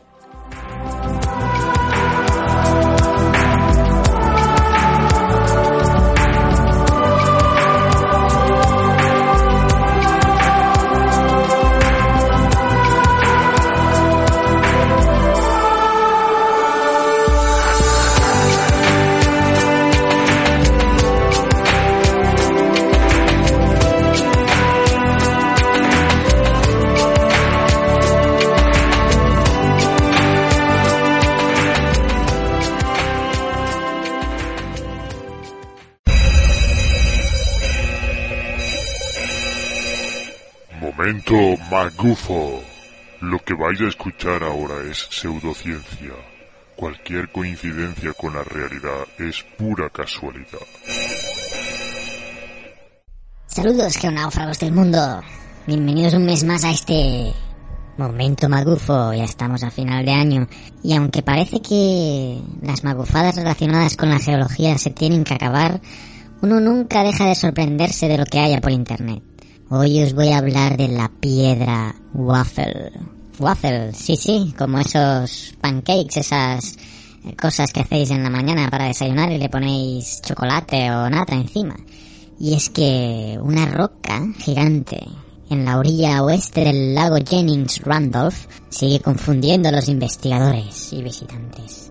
La enigmática conformación reticular que está impresa en un lado de la roca parece una simple rareza geológica o podría ser el residuo de una tecnología antigua o de una civilización extinta. En fin, el origen de la piedra se remonta hace 300 millones de años, este es un dato verdadero, una roca que tiene 300 millones de años, con lo cual ya solo con ese dato deberíamos descartar civilizaciones antiguas de la propia Tierra. La maraña de patrones geométricos es tan lisa que es difícil de creer que este es un fenómeno natural. Y si no es una estructura natural, significaría que su origen se atribuye a una antigua civilización en posesión de una tecnología avanzada desconocida. Bueno, ya os he aclarado que es poco probable. Algunos incluso creen que la roca muestra claramente marcas causadas por la intensa radiación dejada por el tren de aterrizaje de una nave espacial aterrizando en la Tierra pues hace esos 300 millones de años. Veamos la historia de la piedra. Hace bastantes años, en 1930, en el área del condado de Mineral, Virginia Occidental, había un pequeño pueblo llamado Shaw. Resulta que ya no está en los mapas porque desapareció, no existe. ¿Por qué desapareció? Bueno, resulta que el cuerpo de ingenieros de Estados Unidos, conforme a las políticas gubernamentales, decidieron que ahí debía haber un lago, un embalse. Así que inundaron la zona se pidió a los residentes de Show que empacaran sus cosas y se fueran, ya que, pues como decía el gobierno, había decidido instalar una represa en el río Potomac. Varios de los residentes estaban poco preocupados por su propio bienestar, ya que estaban a punto de perder una extraña roca conocida localmente como The Indian Rock. Claro, están a punto de perder sus casas, tienen que irse de ahí, pero les preocupa una extraña roca que estaría enterrada bajo metros de agua con la realización del proyecto de la presa. ¿Por qué los indios estaban tan preocupados por esta roca? ¿Sabían algo importante acerca del origen de la roca que nosotros ignoramos? En fin, esta roca ahora se encuentra un pedazo de ella, está en exhibición en el Instituto Smithsoniano de Historia Natural en Washington y se puede observar. Muchas teorías han salido después de su descubrimiento y de su exposición pública. Algunas de ellas como por ejemplo que podría ser el impresionante patrón de la piel de un reptil gigante. Como decía antes también el aterrizaje de una nave espacial o alguna civilización antigua con alguna tecnología desconocida que hizo esos patrones.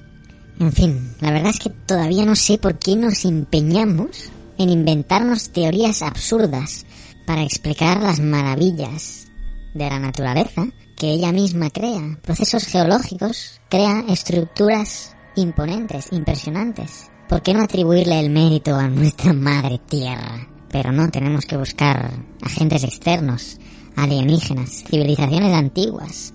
Si la realidad nos sorprende, la realidad es maravillosa. ¿Y cuál es la realidad de la piedra Waffle? Pues la realidad de la piedra Waffle es que es un evento geológico.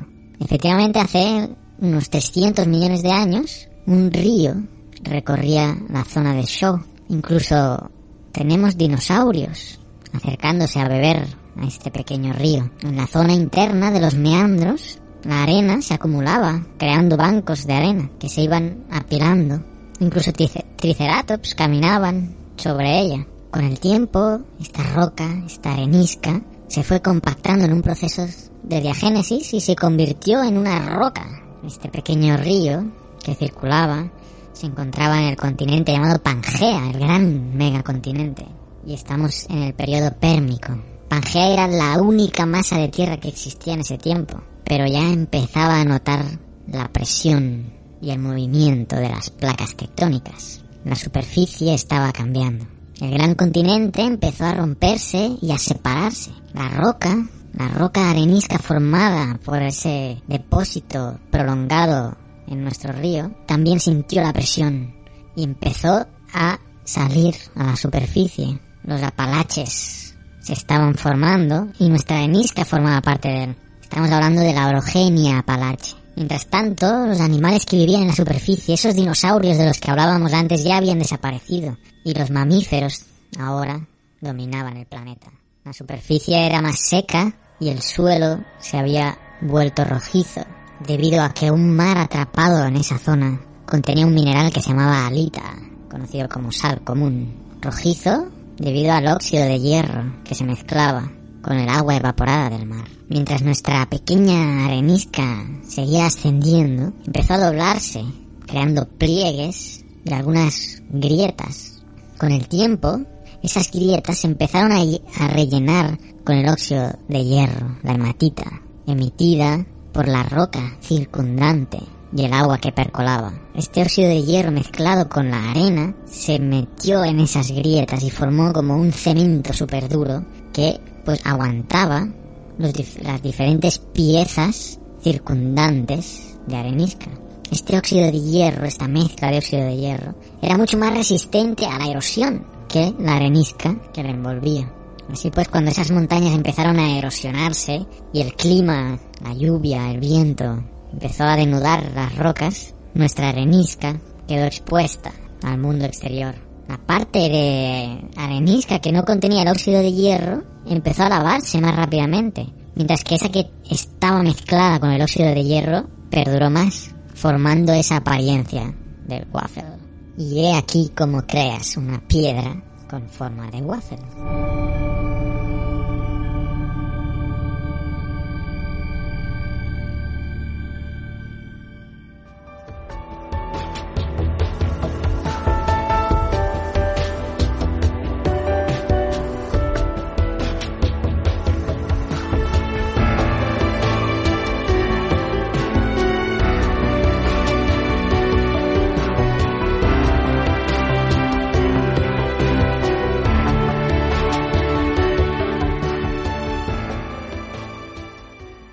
Petrología y Geoquímica por Pedro Castiñeiras. Hola amigos, bienvenidos un mes más al quimérico mundo de la petrología y la geoquímica.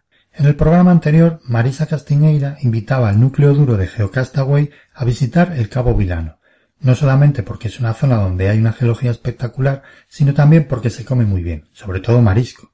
Con respecto a la geología, efectivamente es impresionante, ya que muy cerquita de ese cabo aparece un conjunto de litologías cuya evolución común ya fue reconocida desde mediados del siglo pasado. Dicho conjunto ha recibido muchos nombres, entre ellos complejo antiguo, fosa blastomilionítica y más recientemente unidad de Malpica-Tui. Sin duda el que más éxito ha tenido es el de fosa blastomilionítica, propuesto por los autores holandeses de la mítica escuela de Leiden que trabajaron allí desde los años 60 a los 80. ¿Y qué significa este esotérico nombre de fosa blastomilionítica? Fosa se refiere a fosa tectónica o graben, es decir, una banda que originalmente ocupaba niveles superiores de la corteza y que posteriormente se hundió por la acción de unas fallas que la limitan de las rocas de alrededor. ¿Y blastomilionítica? Bueno, esto simplemente quiere decir que las rocas que la componen están muy deformadas y que durante esa deformación crecieron los minerales principales de las mismas. Vamos, lo que viene siendo una roca metamórfica. Gutiérrez que le veo.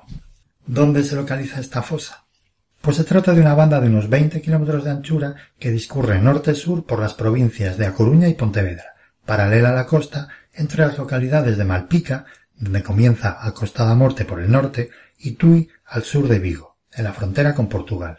Desde el punto de vista litológico son rocas relativamente comunes, sedimentos siliciclásticos, rocas ígneas ácidas, de carácter talco-alcalino, alcalino y peralcalino, y rocas básicas, todas ellas metamorfizadas, pero lo realmente extraordinario es la historia que nos cuentan estas aparentemente vulgares rocas, ya que su estudio nos revela que han sido testigos de un ciclo de Wilson prácticamente completo.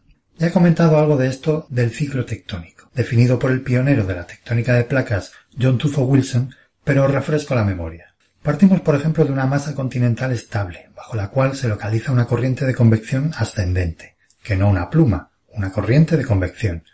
La actuación de esta corriente hace que la corteza continental se debilite, se adelgace y comience a abrirse un hueco que eventualmente será sustituido por una dorsal y ocupado por un océano. Al irse alejando la corteza oceánica de la dorsal, se va enfriando y se hace más densa para acabar metiéndose por debajo del continente, dando lugar a una zona de subducción. Finalmente el océano se cierra, provocando el choque de dos masas continentales. Se para la subducción y se forma una única masa continental estable. Si queréis visualizarlo, buscad Wilson Cycle en imágenes de Google y tendréis un montón de resultados. En el caso de la unidad de Malpicatui, partimos del margen septentrional del continente Gondwana, hace unos 510-490 millones de años, a finales del Cámbrico y principios del Ordovícico. Nos encontramos en los estadios finales del llamado ciclo cadomiense, un orógeno de tipo andino, es decir, una zona de subducción océano-continente, que estaba afectando al margen norte de Gondwana desde más o menos los 650 millones de años. Como todas las zonas de subducción, estaba acompañada de un arco volcánico. Ya sabéis, la placa que subduce se deshidrata y provoca la fusión del manto, que asciende y forma rocas ígneas. Algunas de estas rocas ígneas, calcoalcalinas, se conservan todavía en la fosa blastomelonítica y tienen una edad de unos 490 millones de años. Este ascenso de manto también da lugar a un adelgazamiento de la corteza continental, justo detrás del arco volcánico. Esta influencia mantélica está representada en la unidad de Malpicatui en forma de rocas alcalinas y hiperalcalinas, presentes sobre todo en la parte sur de la unidad, como por ejemplo el conocido Monte do Galiñeiro en las proximidades de Vigo.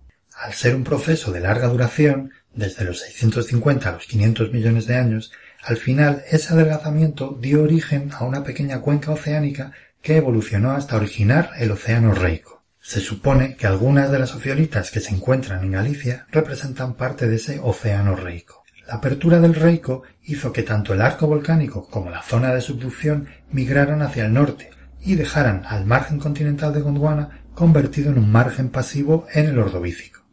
Esta situación de margen pasivo al lado del Reico duró unos 70 millones de años, todo el Ordovícico y el Silúrico, pero al final se formó una zona de subducción al norte de Gondwana. El Reico se cerró y el arco regresó a su lugar de origen, trayendo tras de sí todo el continente Laurentia. La colisión tuvo su punto culminante en el Carbonífero, y es lo que se conoce como orogenia varisca o ercínica en los textos antiguos. Y de nuevo existen rocas metamórficas en la fosa que se han formado en dicha zona de subducción.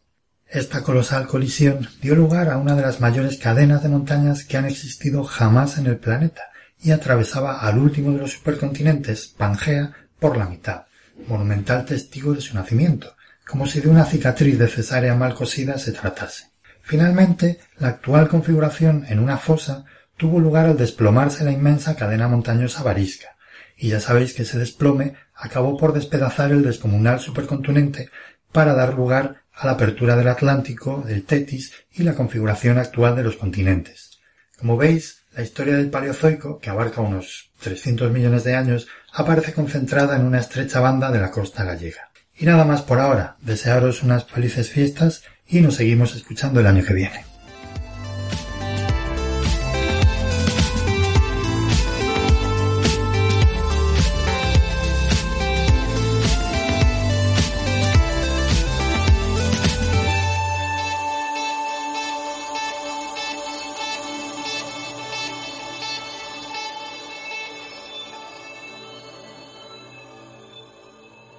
Exploración espacial por Naum Chazarra. Hola a todo el mundo. Este mes de diciembre ha sido bastante tranquilo con respecto a las operaciones que el Curiosity se encuentra haciendo en la superficie de Marte, y de hecho, en todo el mes apenas se ha movido unos 70 metros, puesto que sigue investigando el afloramiento actual.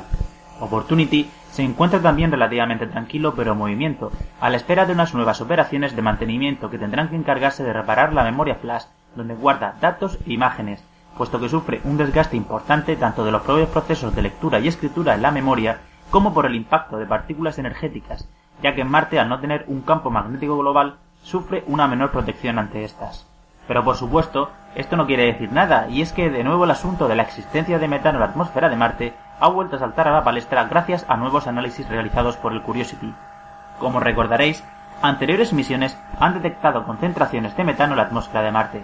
El Curiosity es capaz de realizar análisis de composición de la atmósfera con una gran precisión, pero durante los primeros meses de la misión no fue capaz de detectarlo, o no al menos por encima del margen de error del instrumento. Sin embargo, a finales del año 2013 y principios de 2014, el Curiosity fue capaz de detectar la presencia de este gas.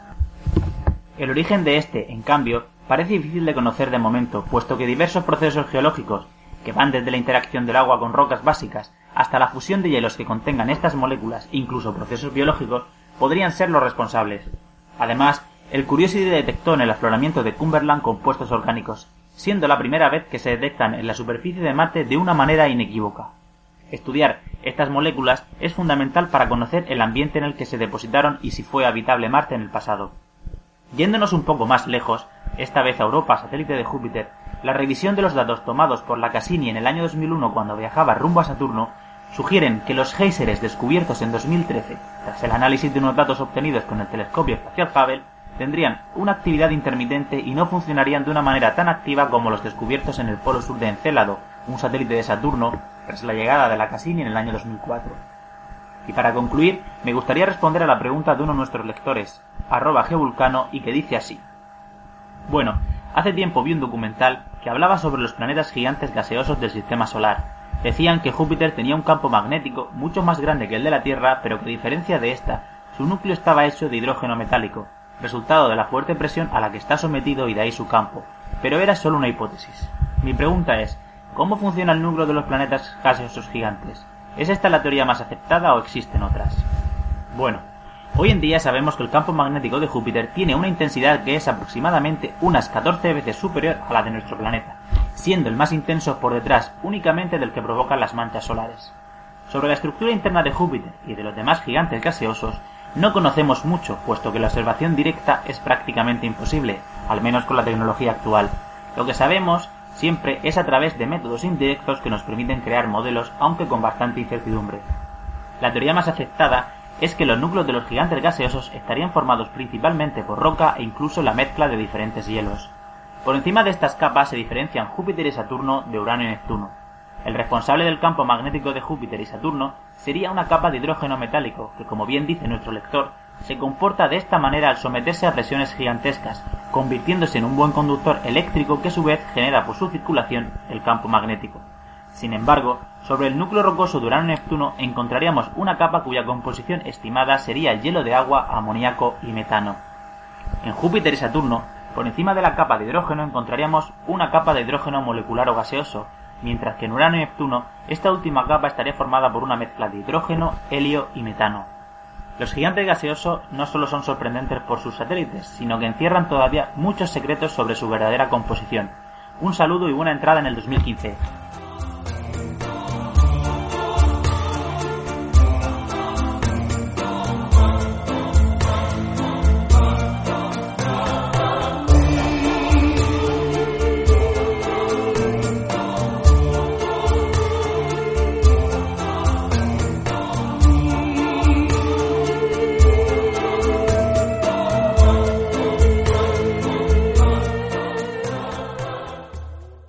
Bueno, bueno, bueno, geonáufragos, estamos ya en el cierre de este programa número 57 de diciembre del 2014. Se nos va un, año, pero va a empezar otro, va a empezar otro año nuevo que esperemos que sea tan bueno para nosotros como este 2014 que ha ido muy bien para Geocastaway, no nos podemos quejar, ¿eh? No, estamos súper contentos por, por, por muchas cosas, ¿no? Hemos empezado el Geocast semanal, Sí, quedamos sexto en los bitácoras. En los bitácoras quedamos sexto, estuvimos ahí ahí. Y, nada, hemos aumentado nuestros geonáufragos por el mundo y geonáufragas. Sí, sí, hemos llegado ¿Qué es lo más que más 2000 en ilusión nos hace? ¿Qué es lo que más ilusión nos hace? Sí, sí. Así que nada. Mucha ilusión. Nos pusieron ahí en una clase que tenían que escuchar el podcast ¿eh? en, una- en un instituto, que eso yo creo que fue algo espectacular, recibir Sí, esa el- foto. Quizá el mejor premio que nos han dado este año, ¿no, Carlas? Claro que Bueno, sí. El- no nos han el dado pod- ningún premio, pero lo podemos valorar como el mejor premio que, que El, hemos tenido. el podcast de Carles, hay que decir que el podcast de Carles de, de, de cómo vivir de primera persona, el terremoto ahí fue un exitazo y, y como afortunadamente no pasó nada, pues nos alegramos un montón y nada, así que eso. Sí, sí, no hay como sufrir una erupción o un terremoto para, para ponerte en Para portada. hacer trending topic, ¿no? Trend- Trending topic. Sí, sí. Bueno, y una de las, precisamente, de las que nos ayuda a difundir en institutos y que nos escucha y nos escribe siempre es María, este, Marisa, Marisa, perdón, Marisa. Marisa es que, que nos sí, tiene sí. ahí y tal, y, está bien porque así nos, no nos podemos dormir, ahí nos está siempre, ¿no? Dice, voy a leer yo un- unos cuantos... Sí, pero espera, porque es que luego hay otra Marisa, no, María Luisa Castiñeira, que yo no sé si es la misma, Mari- porque está Marisa Castiñeiras y María Luisa Castiñeira. Sí, pero María Sí, Luisa. Carlos, no quiero ser muy, muy detective, pero María Luisa y Marisa. Sí, sí. Vale, vale. Pues venga, dale, porque nos ha escrito en Evox y las otras en el, en el blog. Entonces estaba Pues, dudando. En el iBox, en el iBox decía que nos escuchaba en el tren. Oye, si son dos diferentes, que nos lo, que, que nos lo, que nos lo hagan Que así, lo ¿eh? que nos lo hagan que saber, que nos lo que notifiquen. dicen en mi pueblo, ¿no? Sí. Que, que nos estaba escuchando desde el tren, las noticias frescas y buenas, ¿no? De geología. Lo, le gusta lo de participar lo, e informar a profesores de secundaria en esta materia. Echa de menos así como que en el antiguo BUP y sobre todo en, geología del COU, ¿no? Decía que en BUP tenía más presencia la parte de geología dentro de ciencias y que sobre todo la geología de COU, que ahora es una optativa y que no se puede optar y que no se puede optar a ella en selectividad, pero sí hay ciencias de la tierra y medio ambiente que tiene mucho contenido de geología y que sigamos con el podcast. Y Marisa Castiñeiras sigue ya en el en el en el blog eh, que ya está de vacaciones, sabemos que es profesora y dice que lo tenía, pero que como dicen los niños, bueno, que estaba que las necesitaba, digamos, que supongo que sí, que le, le hace ilusión que comportamos lo de la Olimpiada de Geología. Ella no puede participar porque no da a cursos en los que en, los que se podría participar y que ha estado leyendo el blog también nos recomienda de mujer de conciencia eh, que es una entrada de mujeres y ahí nos, nos ha puesto unos cuantos links que hemos retituleado y hemos puesto en el, en el blog. También nos, nos comparte una historia de Luis Quevedo, también nos, que nos recomienda y que nos anima a, a suscribirnos a su canal de YouTube, que tiene muy buenas cosas de divulgación de ciencia. Y, y bueno, y que felices días, geo, eh, geonáufragos del mundo. Y el último mensaje de Marisa, eh, que sigue, bueno, una tarde del sábado escuchando las noticias de geología y que le gustó mucho lo de cómo el tsunami de, ayudó a conservar las huellas del dinosaurio que hablamos en, en el Geocast semanal, de hace un par de Geocast semanales ya, y que dice que ya aprovechó también eh, para ver en directo el lanzamiento de la Orión, eh, aunque tuvieron que esperar un día, que sabemos que ya lo hablamos también en el semanal que se retrasó, y que a ver si con ese tipo de cosas trata de ver si, si engancha a sus alumnos, aunque les cuesta, y con la actualidad científica, y que, que bueno, que nosotros, con nuestro poco granito de arena, pues que lo llevamos un poquito. Así que encantados, Marisa, de poder ayudar y que, y que nada, así que eso. Eso es todo lo que nos dice Marisa por, por ahora este mes. Le damos las gracias por todas las recomendaciones que nos ha dicho y lo que decía Sí, las- de y están Luis Quevedo, eh, el canal de YouTube, todo lo que hace Luis Quevedo está súper bien, sobre todo en divulgación científica, así que todo nuestro reconocimiento también a él. ¿Y qué más tenemos? Qué bien, y bueno, yo tengo aquí Jaime Santoyo también, nos escribió desde México. Eh, él es diseñador gráfico, o sea, también nos encanta que nos escuchen de, de cualquier rama, de cualquier, cualquier ámbito, y eso quiere decir, bueno, que al menos o lo hacemos ameno o entendible, porque si fuera un tostón, no creo que... ¿eh? Gutiérrez, que le veo. ¿no? Gutiérrez, que le veo. Eh, pues nada, un placer. ¿Eran las No sé, cornovianitas? ¿O- eh, ah, las cornovianitas, sí, sí, efectivamente. Ya ni me acuerdo de ese anuncio. En fin, nos enviaba unas fotos. Ya le contestaste tú, creo, Oscar, sobre las fotos. Y nada, un saludo a- hasta México. Era- A que mí me gustó mucho porque eran de mariachis, que ahí en El Salvador alguna vez había visto algunos, me gustaron. Y, y nada, era una, una convención de mariachis dentro de un volcán que tenía su, su gracia. ¿no? Vale. Eh, antes mencionaba que alguien nos había recomendado la película Creation de, sobre la vida de Darwin y mencionaba que lo iba a decir en el cierre, que lo tengo aquí, pues si León Mironga eh, es el, que nos lo recomendaba, así también gracias León Mirunga y bueno, a todos los que nos queráis recomendar documentales o películas, eh, siempre de la temática, ¿no? Del, del podcast, ciencia de la Tierra, del espacio, etcétera, incluso esta de Darwin, ¿no? También, pues nos lo hacéis llegar y intentaré verla, porque, bueno, parece ser que los demás no tienen tiempo para ver documentales. Vicente solo lee libros y, y Oscar Y tiene mil millones de ocupaciones diferentes. Ah, bueno, eso. León Mirunga, muchas gracias. ¿Y qué más? ¿Qué más? Eh, quería... Lo, lo- no hemos dicho las redes sociales. Ah, espera, déjame finalizar con Ismael Pérez también, que nos, nos escribió acerca de lo del retweet y lo del programa y todo eso, eh, que no le había dado, dado tiempo de, de votar si mantener las entrevistas en el programa o, o sacarlas y ponerlas individualmente. ¿Y qué dijo? ¿Qué dijo Ismael Pérez? Eh, no, que eso, que no le había dado tiempo. Yo prefiero que las entrevistas se mantengan en el programa y no que se eliminen. Pero lo digo ahora por si sirve de algo, porque pensaba que llevaba tarde. Entonces esto me hacía dudar que se eliminen, ¿qué quiere decir? Que ya no iba a haber más entrevistas. No, no, no. La propuesta era, las entrevistas siempre van a existir, pero no en el mensual, sino como No, no, pero MP3 ella lo dice aparte. bien, que, que se mantengan en el programa y no se eliminen. Bien, Yo, bien. yo Bueno, creo, yo Tú creo, quieres Carles- interpretar los Carles, resultados. Yo creo que tú eres consciente de que has perdido. yo voy a poner la votación por Facebook. no, no, va, va, está bien, está bien. Eh, va, digamos los, las redes sociales como Cuidado están. Carlas, que le están subiendo los humos. Tendremos que echar Venga. Oscar, vamos por Facebook. ¿Cómo vamos en Facebook? Vamos con Facebook. 693. El mes pasado teníamos 661, así que hemos ganado unos 32, si no cuento mal, así rápido. En Twitter hemos pasado de los mil, ay, de los 2062 que teníamos antes a este mes de diciembre 2102. En YouTube, gracias a los super vídeos que se curra Carlas, hemos pasado de 196 a 199. Eh, y ya finalizando, nuestros amigos de Google Plus tienen 34 seguidores. Antes teníamos 33 personas que se paseaban por Google Plus, ahora tenemos 34. Y en Evox seguimos con 25 seguidores.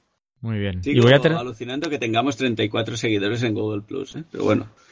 Y Es que en Google- Soy, soy muy fan de Android, de todo lo que hace Google. Me gustan mucho algunas cosas de Google, otras no, pero en general me gusta, pero es impresionante que haya 34 personas que se pasen. Pero es que nosotros posteamos en Google Plus, ¿eh? Ya, ya, ya. Por eso no, no está vacío de contenido. Vamos, casi todo lo que ponemos en Twitter va a el Google Plus. de Google Plus se debe aguantar por nosotros y por las entrevistas de Hangouts que se hacen en, en Naucas. Ah, ¿no? los Hangouts tienen un montón de éxito. No, no, esa herramienta, por ejemplo, a mí me parece súper interesante. De aquí un, un tiempo tendríamos que hacer video podcast así aburridos con las caras Sí, nuestras no, hablando. ¿sabe? Ah, lo había pensado para el semanal, que es media hora, Vicent, hacer en Hangout. Lo que Ah, pasa que vale, mi sí. conexión, mi conexión no creo que aguantara el No, vídeo. aguanta, sí, y sí, la- te- Tenemos que hacer una inversión, echarte fibra óptica hasta aquí, hasta el tránsito. Bien, yo encantado. Ya puedes empezar a nadar. Sí.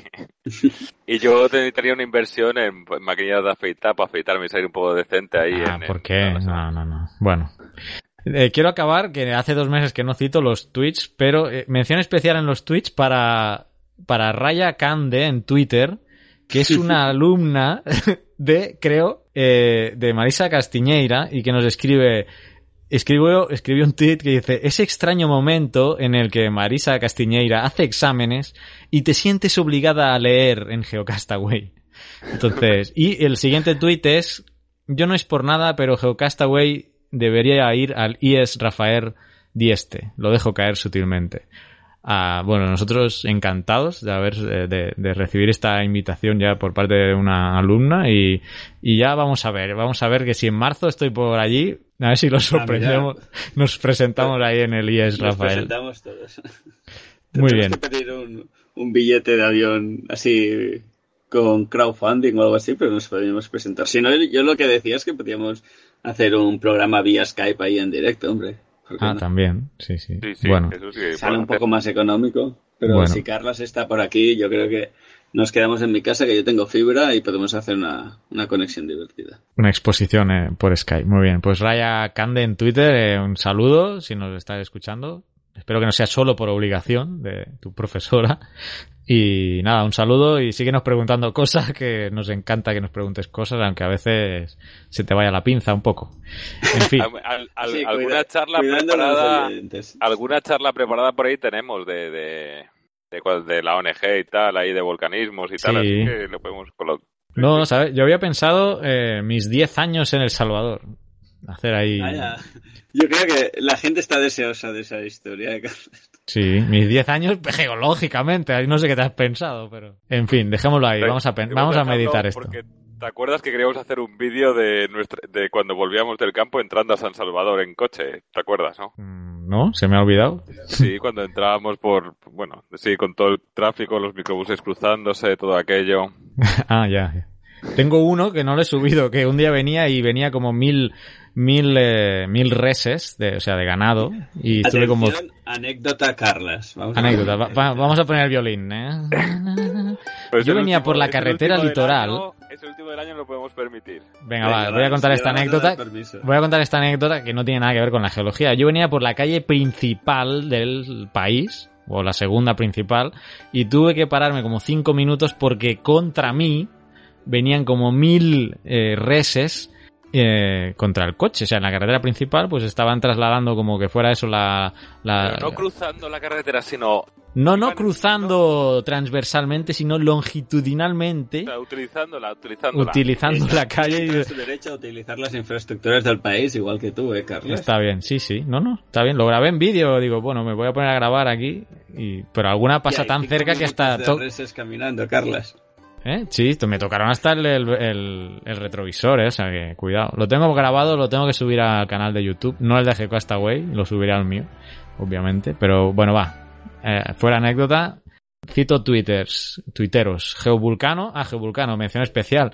Eh, también, él es el que ha organizado la, la última edición del Geocarnaval y se ha metido un curro porque se ha hecho uno- se ha hecho unos logos para cada podcast, para cada entrada, ha habido una votación, acaba de ahora, hoy me ha llegado el mail ya de las votaciones y de todas las entradas que ha habido ha hecho un ebook para leer las, las entradas. De no sé nosotros cómo vamos a salir ahí, porque nosotros enviamos el podcast. Pero bueno, que se ha metido un curro impresionante, difícil de superar para próximas ediciones del, del Geocarnaval. Así ha que puesto bueno. el nivel muy alto, ¿no? Nosotros no vamos a volver a albergar el Geocarnaval, ¿no? Que vamos ¿Por qué no?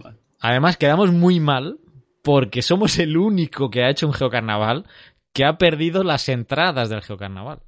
Porque como tuvimos la migración del blog y, y ahí estamos, cuando citan, cuando hacen el histórico, Geocastaway, bueno, este, no hay entradas de Geocastaway. Nosotros, ups, bueno. Mm, habrá que buscar una solución. Sí. Geovulcano, eh, bueno, eso. Eh, gracias a ahí, además también difunde la palabra geológica a- a- prácticamente a cada minuto, porque está ahí bien activo. Palio y más, Luis Quevedo, Petromet, Charlie Encinas. Charlie Encinas que le hizo gracia eh, en un programa, de un, un semanal, que, que Vicente estaba diciendo en un país y se quedó así como tres segundos eh, de silencio y yo me puse a decir multicolor y se ve que se partió ahí eh, la caja el hombre. Pues nada, Eso Charlie. demuestra que ya tenemos todos cierta edad ahí. ¿eh? Sí, sí, en un país multicolor. Eh, Xisco Roch, que han presentado el libro de geomorfología. Creo que ahora lo presentaban en, Ma- en Mallorca, lo presentaron en la librería Altair en Barcelona hace poco también. ayer en, en Barcelona y creo que hoy o mañana era en Mallorca. Ayer, en Bar- ayer en Barcelona, si lo estoy viendo yo también aquí. Muy bien. Pablo Coronado, que también nos escribe a menudo. Naun Chazarra. eh, Eva Bailén. Eva, ah, Eva Bailén es la otra compañera de Raya Cande. Un saludo, Eva Bailén. Carlos 346. Eh, pe- per- per- ¿Quién más? Hay gente que se repite por aquí. Mm, a ver si. que Misterios de la Ciencia. Un saludo también a gran, gran labor del foro Misterios de la Ciencia. Eh, todos los podcasts de ciencia en español ahí los podéis encontrar. Marillo66.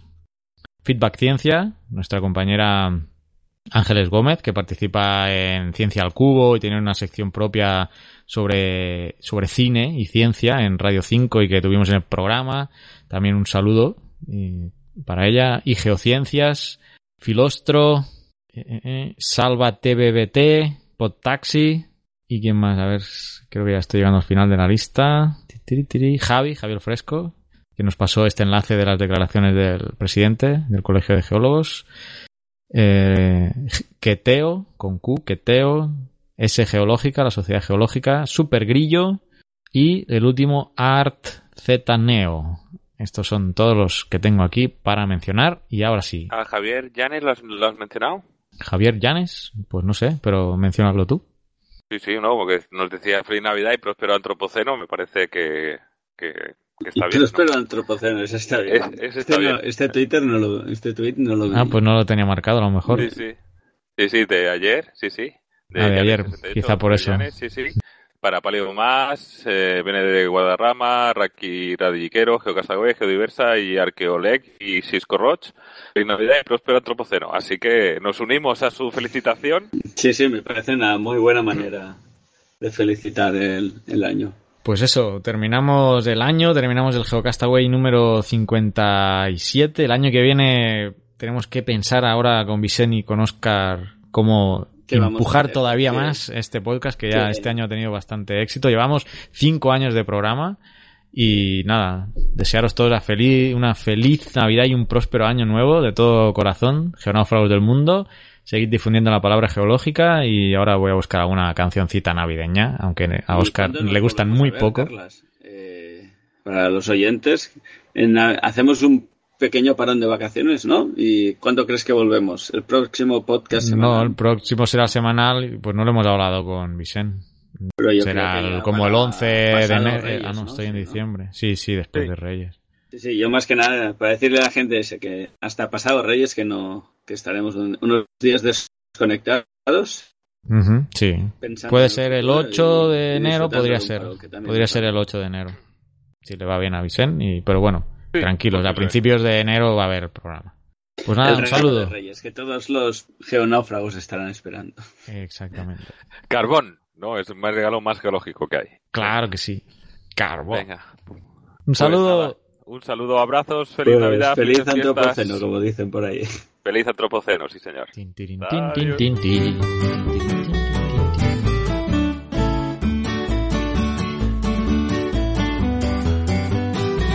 Envíanos tus comentarios, preguntas o sugerencias a geocastaway.gmail.com.